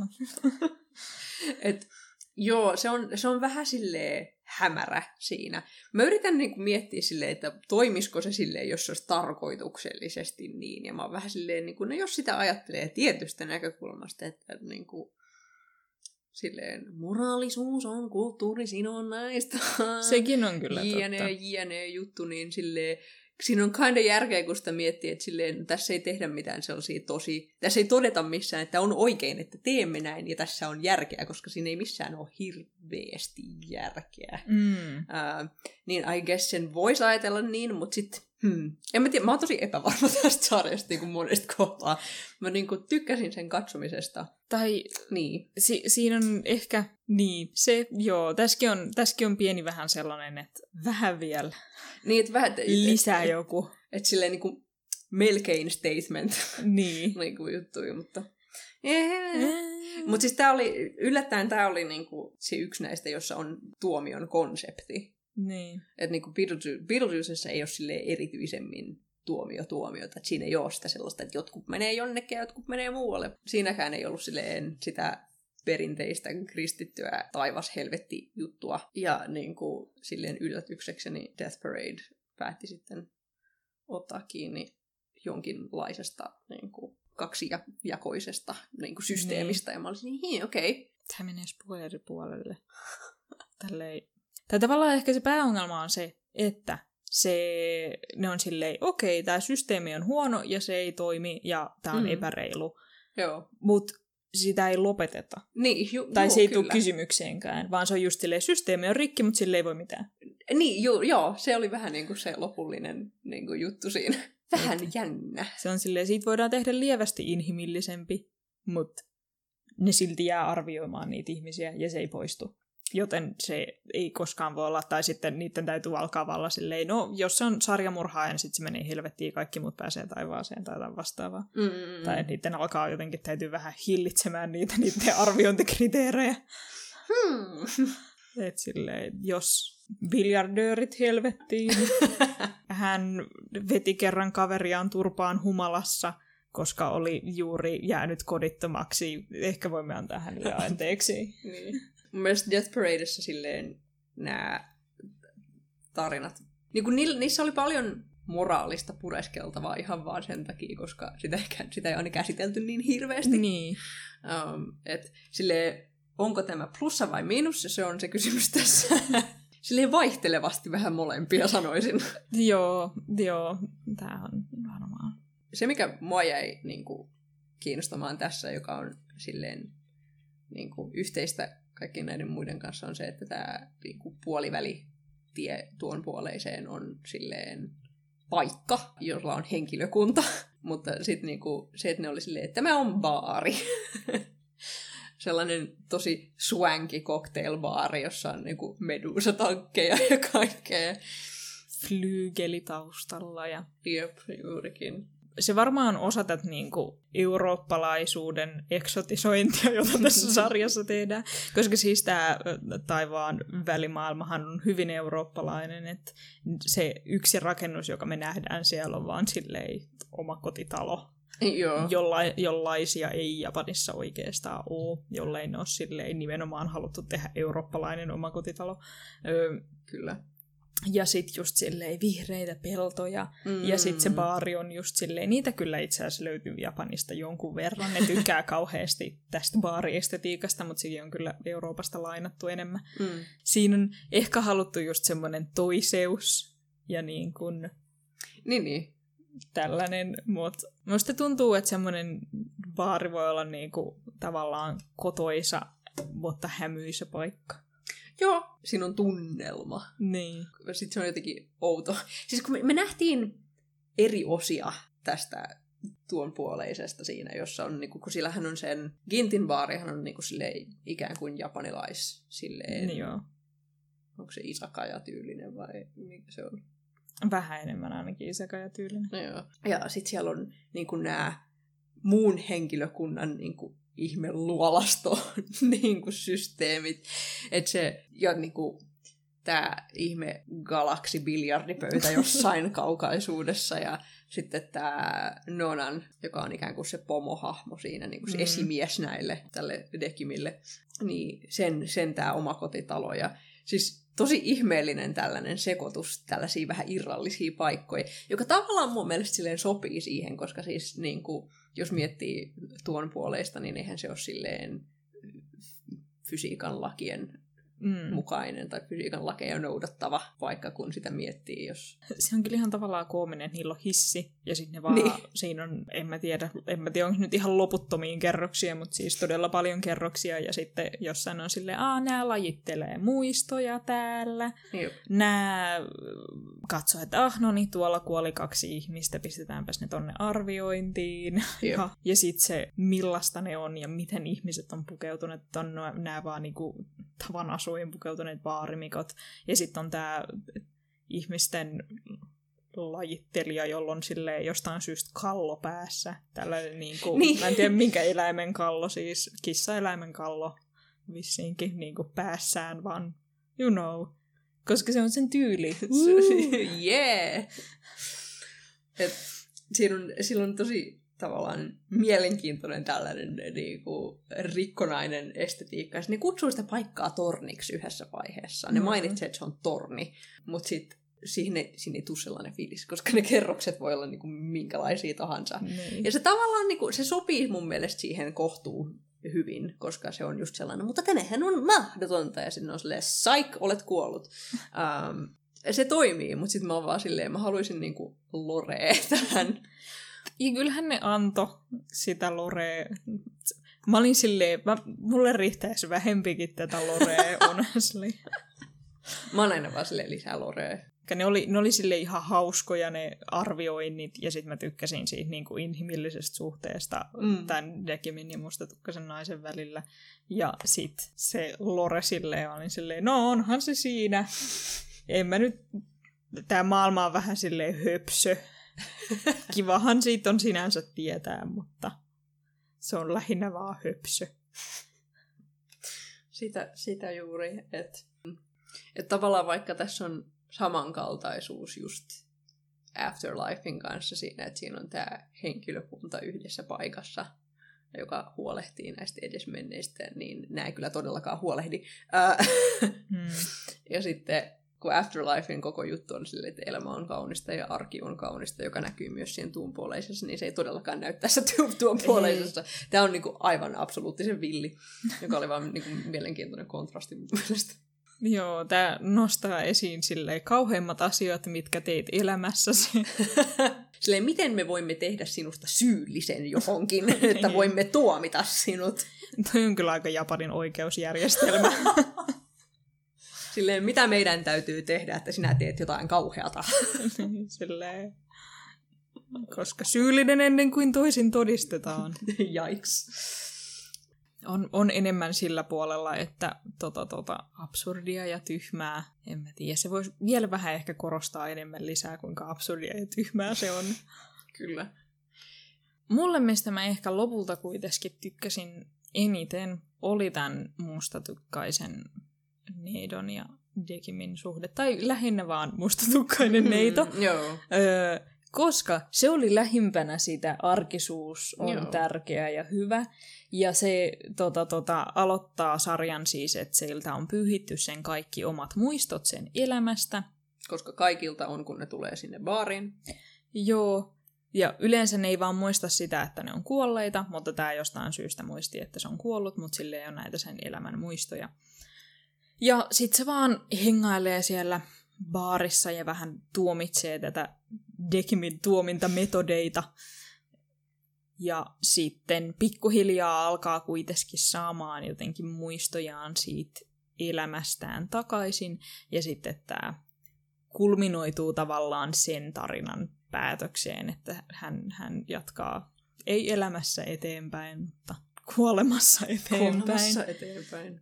Ja sitten Ehkä siksi, että siihen syvennytään vähän enemmän, niin sitten me siinä sarjan aikana meille käy selkeästi ilmi, että ah, no se on hyvä, kiva tyyppi. Tavallaan katsojana jo sen perusteella on silleen, no totta kai se menee reinkarnaatioon, mutta sitten siinä täytyy kuitenkin tulla jotain arviointi siihen mukaan, koska tämä on Death Parade.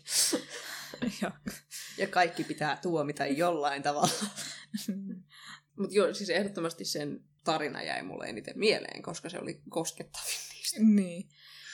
Ja tavallaan empaattisinkin mun Joo. mielestä. Ja siksi, että se, sitä on näytetty just vaan elävän siinä sarjan aikana, vaikka se elää tämmöisessä rinnakkais niin kuin tuon puoleisessa, niin sille annetaan jotenkin enemmän mahdollisuuksia vaan näyttää sitä sen elämää, eikä semmoinen niin kuin sarja flashbackkejä sen niin kuin synkimmistä hetkistä sen elämässä. Ja sitten kun sen elämästä näytetään ne flashbackit, niin se, sekin on silleen hyvin empaattisesti. Se kaikki muu siinä on vähän silleen niin korostettua ja just sellaista, että aah, sarjamurhaaja täällä ja hän ehkä pitikin tappamisesta. Hän on pahoinpidellyt jotakuta ja on valmis tekemään sen toisen kerran, jos saa pitää henkensä. Ja niin kuin kaikki, kaikki tämä ja ollaan silleen aina huutoa, itkua ja muuta tällaista ja ollaan niin kuin silleen sadassa kymmenessä prosentissa puolet ajasta niiden tunteiden kanssa. Ja sitten tämä on silleen jotenkin semmoinen aika inhimillinen hahmo, joka on just empaattinen muita kohtaan ja oh. silleen selkeästi vaan hyvä, kiva tyyppi. Mm. Silloin oli unelmia, kun se oli elossa. Mm. Ja näin. Niin, ja jos Afterlifeissa ollaan hyvin hyväksyviä ja silleen surumielisesti, mutta niin kuin... lämmöllä muistellaan elämää, niin no tässä, tässä muistellaan silleen katkerana siitä, että se on ohi. Muistellaan surullisena elämää. Niinpä. Tässäkin on, tässä on tasan yksi mummo, Joo. joka on silleen, joo, minä elin hyvän elämän, mutta sitten se on kauhean lyhyt pätkä sitä sarjaa. Ja mä vaan no sehän meni ohi nopeasti. Et. Mulla oli vaan vaikea. Tässä on kyllä kauhean nuoria ihmisiä koko ajan kuolemassa. Niin, tässä on niinku korkeat draaman taso koko ajan. Kaikki on fucking 20. Silleen, damn! et sä edes ehtinyt elää. Damn. Joo, tässä on dramaattisia kuolemia ja katkeruutta ja katumusta. Kyllä. Kovasti. Tämän päähenkilön tarina kerrotaan just sellaisella tavalla, että silleen se, että se, että se, sillä oli perhe ja sillä oli ystäviä ja sillä oli niin kuin unelmia, oli arvokasta sen elämässä, vaikka se ei välttämättä säilynyt loppuun asti. Mm. että vaikka asiat kääntyykin huonommiksi, ää, niin se ei tarkoita, että se olisi poistanut sitä, mikä oli hyvää. Joo. Ja sittenhän siinä on niin kuin, koko ajan semmoista yhteyden löytämisestä, kun Dekim ei kykene käsittämään näitä tunteita eikä oikein tuntemaan tunteita, mm. niin sitten siinä on vaikea jotenkin just sympatisoida ja kokea semmoista yhteyttä muihin, paitsi sitten vähän tähän niin kuin, neitoon. Ää, ja sitten taas tämä neito on niin kuin, tuntenut samoin, mutta sitten se on selkeästi toisaalta hyvin kykeneväinen silleen semmoiseen empaattiseen sympatisoimaan niin kuin, muita ihmisiä, kun mm. ne, ne laitetaan tähän tuomiolle. Et se tavallaan, se, se näkee sen tunnepohjaisen nyanssin, jota Dekim ei pysty näkemään. Niin, ja sitten koska se näkee sen, niin sitten se ymmärtää myös sen omassa elämässä, että se elossa ollessaan ei välttämättä aina antanut sille mahdollisuutta, ja sitten vasta kun se on kuollut, niin sitten se tajuaa, että ehkä niin kun olisi pitänyt pyrkiä löytämään enemmän jotenkin just sellaista yhteyttä muista ja se, se kaikki oli siellä, vaikka tunsi olonsa yksinäiseksi, niin se tavallaan todellisuudessa olisi pitänyt vaan taistella niistä niin kuin yhteenkuuluvuuden tunteista. Niin kuin näin se elämä katoaa alta, joten siitä täytyy pitää kiinni, kun se on jene jene. Kyllä. Meillä on lyhyt aika täällä. Ottakaamme kaikki siitä irti. Niin. Ja sitten siinä ympärillä kaikkea hössyä mössyä. Koska sit se on just silleen, että tää on, tää on just silleen oikein kiva siihen yhteen hahmoon tiivistetty niin kuin teema ja ydin ja tulee, kerrotaan kauheasti hyvin sillä hahmolla. Mutta sitten siinä on koko Lotus Manalan johtaja ja sä oot silleen, mitä? Huh? Niin kuin just silleen lootusmies oli kyllä, että en edes tiedä. En minäkään. Siellä siis tässä niin kuin, tuon puoleisessa on joku lähimpänä Jumalaa oleva jäbä, jolla on lootus päässä, ja sitten se on silleen, tulee kommentoimaan välillä, että Mitäs täällä puuhataan? niin. Ei se varsinaisesti jo edes kommentoi, se vaan silleen, voisiko joku pelaa billistä munkaan. Joo, ja sitten se on silleen, hei Noona, sinun ei pitäisi tehdä näin, mutta en mä nyt aio tehdä mitään kuitenkaan. Niin. Tuu pelaa mun kanssa jumalauta, mä yksinäinen. ai, ai, ai, ai. Uh, ihan ihme hahmo kyllä. Ihme hahmo, kyllä. Mutta siinähän on myös hupi siinä, että ne kaikki ö, hahmot siinä nauttii jostain ihmismaailman jutusta. Että se Niin. tykkää, se pelaa sitä bilistä, vaikka sen bilis pallot onkin planeettoja, mutta silti. Ja sitten tota, tämä niinku, muistojen jotenkin, niillä on, muistot on siinä kiviä tai sirpaleita, joista ne tekee Mm. tällaisia lasimaalauksia. Joo, jonkinlaisia ihmekollaaseja niin Joo. kokoaa niistä. Ja sitten se tykkää alkoholista. Niin, joo, kyllä. Niin sitten Nonna tuo sille aina jonkun silleen pullon viskiä ja on silleen, Aa, mikä tämä onkaan souvenirs, eli matkamuisto ihmismaailmasta. Ja sitten se on kiitollinen ja muillakin on jotain tällaisia random ihmisharrastuksia silleen. Että sitten ne on kuitenkin kaikki jotenkin vähän sidottu myös semmoiseen Mm. jännään inhimillisyyteen. Ja sitten siinä on semmoista muka filosofista, mutta olemmeko me nukkeja vaiko ihmisiä? Ja sitten sä oot silleen, onko sillä väliä? En tiedä. Silleen tässä ei kyllä nyt hirveästi olla tutkittu tätä, mutta selvä pyy. Siinä just mennään siihen sille, että näin ei pitäisi olla, uh, mutta ei kauhean syvällisesti. Ei. Niin kun, kun mä en osaa sanoa, että jos mä tietäisin lisää tästä tuon puoleisen Loresta, niin pilaisiko sen vai lisäisikö se siihen? Silleen- Probleema siinä olisi ehkä se, että mä en ole ihan varma, voiko siinä olla järkeä. No niin, mutta siis niinku silleen just järkeä sellaisella tavalla, että siinä ei ole järkeä. you know. En mä tiedä, mä vaan mä mietin sitä niinku just, että okei, no miksi Noona alkoi kyseenalaistamaan yhtään mitään mistään in the first place. Mistä sille tuli tämä ajatus? Niin. Että jos nämä on, niinku, mistä sille herässä ajatus, että hmm, Olemmeko me vain nukkeja vai voinko meistäkin tulla inhimillisiä? Koska niin kuin jos tätä vertaa esimerkiksi siihen brasilialaiseen sarjaan, jossa nämä suojelusenkelit ei ole, Mm. niin kuin ne ei ole kuolleita ihmisiä, jotka Mm. on niin kuin siirtynyt eteenpäin, vaan ne on luotu spesifisti sitä suojelustyötä varten, mm. Mm.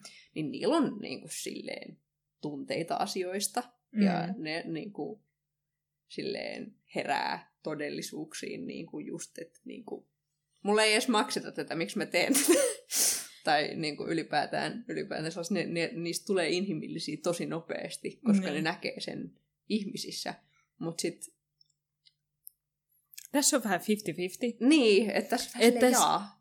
Sekin nyt on vaan ääri- ääristuolainen, mutta siis Mm. esimerkiksi tämä ähm, Ginty, Mm.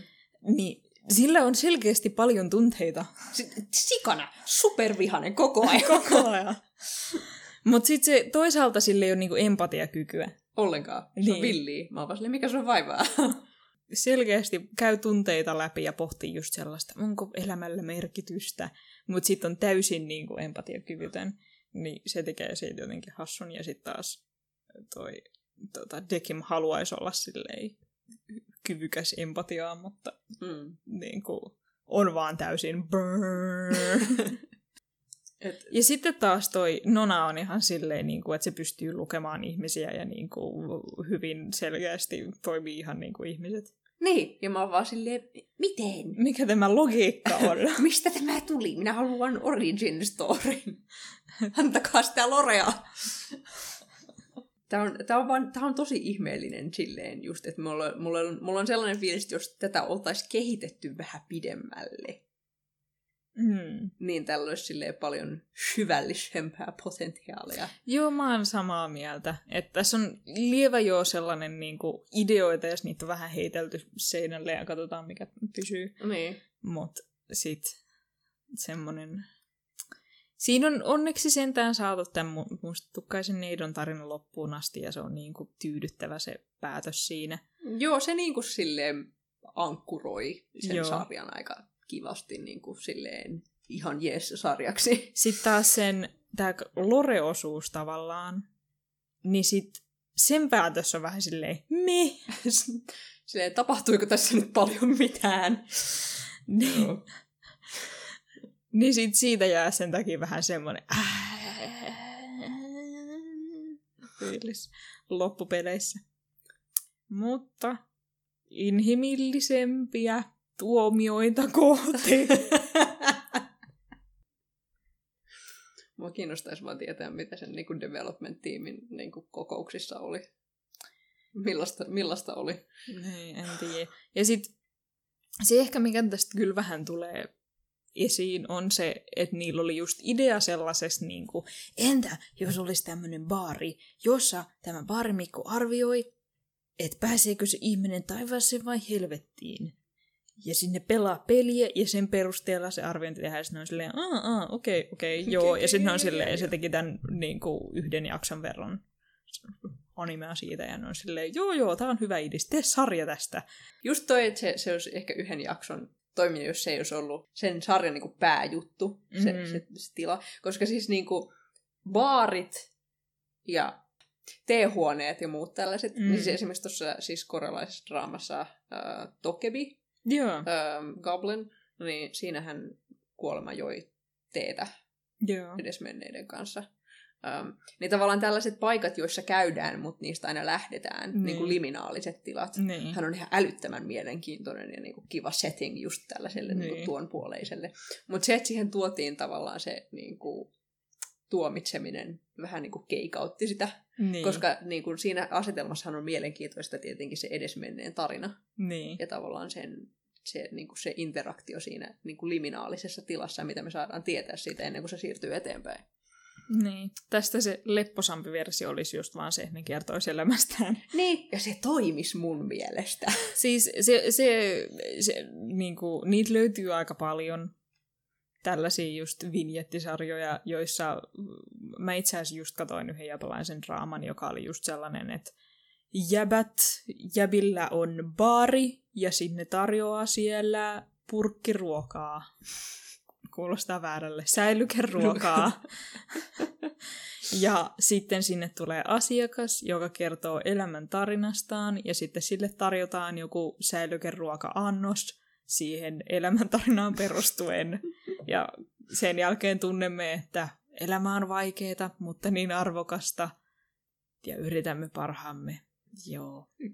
It sounds about right, joo. Niin se silleen, noit, noit kyllä löytyy ja just tässä on tämä mysteerinen tuomioaspekti, jonka en tiedä. Vaikka se olisi siinä, niin mä vaan ehkä en haluaisi nähdä niitä tuomioita, niin sit, sitä voisi katsojana itse päättää päässään, että niin kuin, öö, Minne se menee? minne se menee. Ja sitten siinä tarinan lopussa ollaan, että ö, inhimilliset tuomiot ja ei oikeastaan pitäisi tuomita ja näin, niin sit siinä voi jotenkin ajatella silleen, että tämä ei ole hyvä, niin sitten voit vaikka päässäs vähintään kuvitella, että "Aa, no ehkä ne nyt lähettää kaikki sit vaan taivaaseen tai jotain sellaista. Niin. Että se olisi se inhimillinen suunta siinä.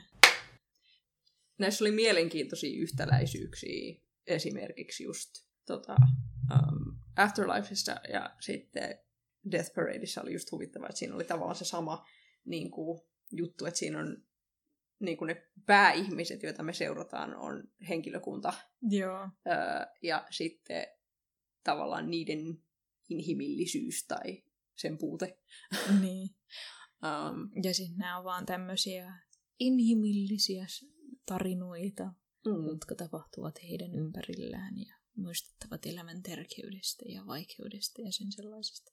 mm, Öö, ja sitten kaikissa on jonkinnäköinen välitila, vaikka Beetlejuicessa se taitaakin olla pysyvä, mm, mutta silti ehkä, ehkä tai kun ne on mysteerisesti ei ole tavallaan just sellaisessa niin kuin vain kuolleiden maailmassa, vaan ne on, ne on, ne on silleen elävien joukossa kuolleina kumminkin. mm. Sekin on jonkinnäköinen välitila. Et sitten taas just sitä, että et ylipäätään se varmaan taivasta ei, ei hirveästi tykätä kuvata. Paitsi niin se Miracle Workers, Workers on kyllä silleen tavallaan taivaan kuvausta, että jos se Mm. kuvastaa enkeleitä, mutta aika monethan niistä on just silleen enkeli, enkeli maan päällä. Ja Niin. niin. Niin nimenomaan ei taivaassa. Ja sitten taas helvetistäkin Mulla tulee joku niin kuin kreikkalaisen mytologian silleen helvetti, mutta tai jos palataan klassikoihin, niin Danten helvetti, mutta, Jee. mutta, mutta silleen helvettiinkään ei hirveästi sijoitu. Niin kuin sinne sijoittuu erinäisiä. Niin kuin, se on aina sellainen...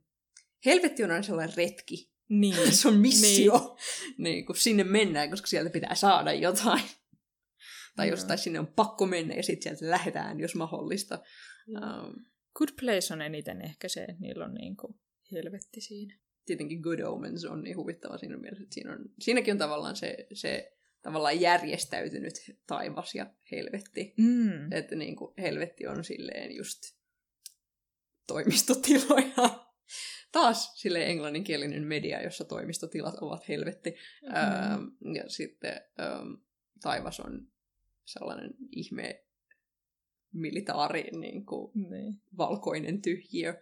Uh, Mutta siinäkin niin Good Omensin koko pointti on se, että siinä on nämä kaksi niin kuin poikkeusta, niin. jotka kohtaavat maan päällä. Ja taivas ja helvetti ovat molemmat, molemmissa on oikeastaan aika ikäviä ja pahoja tyyppejä. Niin ne on molemmat kind of niin.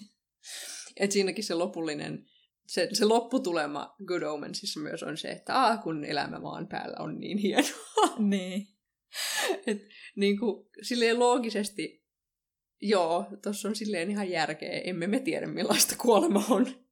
Pari keskittyy siihen, miten tehdä elämästämme täällä hyvää. Mm. Sitä paitsi olisi hölmöä erää tavallaan kuoleman jälkeisiin aikaan valmistautuen, kun voi vaan elää. Niin kuin hetkessä. Niin. Voimme päättää tämän jakson silleen korniin, eläkää hetkessä viestiin.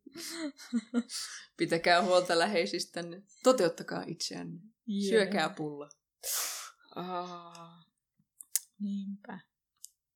Käykää elokuvissa sitten kun voi. Mistä meidät löytää? Öm, leffakestit.net ja sitten sosiaalisesta mediasta at leffakestit, Instagramista että Twitteristä. Meillä voi laittaa kysymyksiä ja kommentteja sinne nettisivuille tai vaikka sosiaaliseen mediaan. Kiitos, että kuuntelitte. Kiitoksia.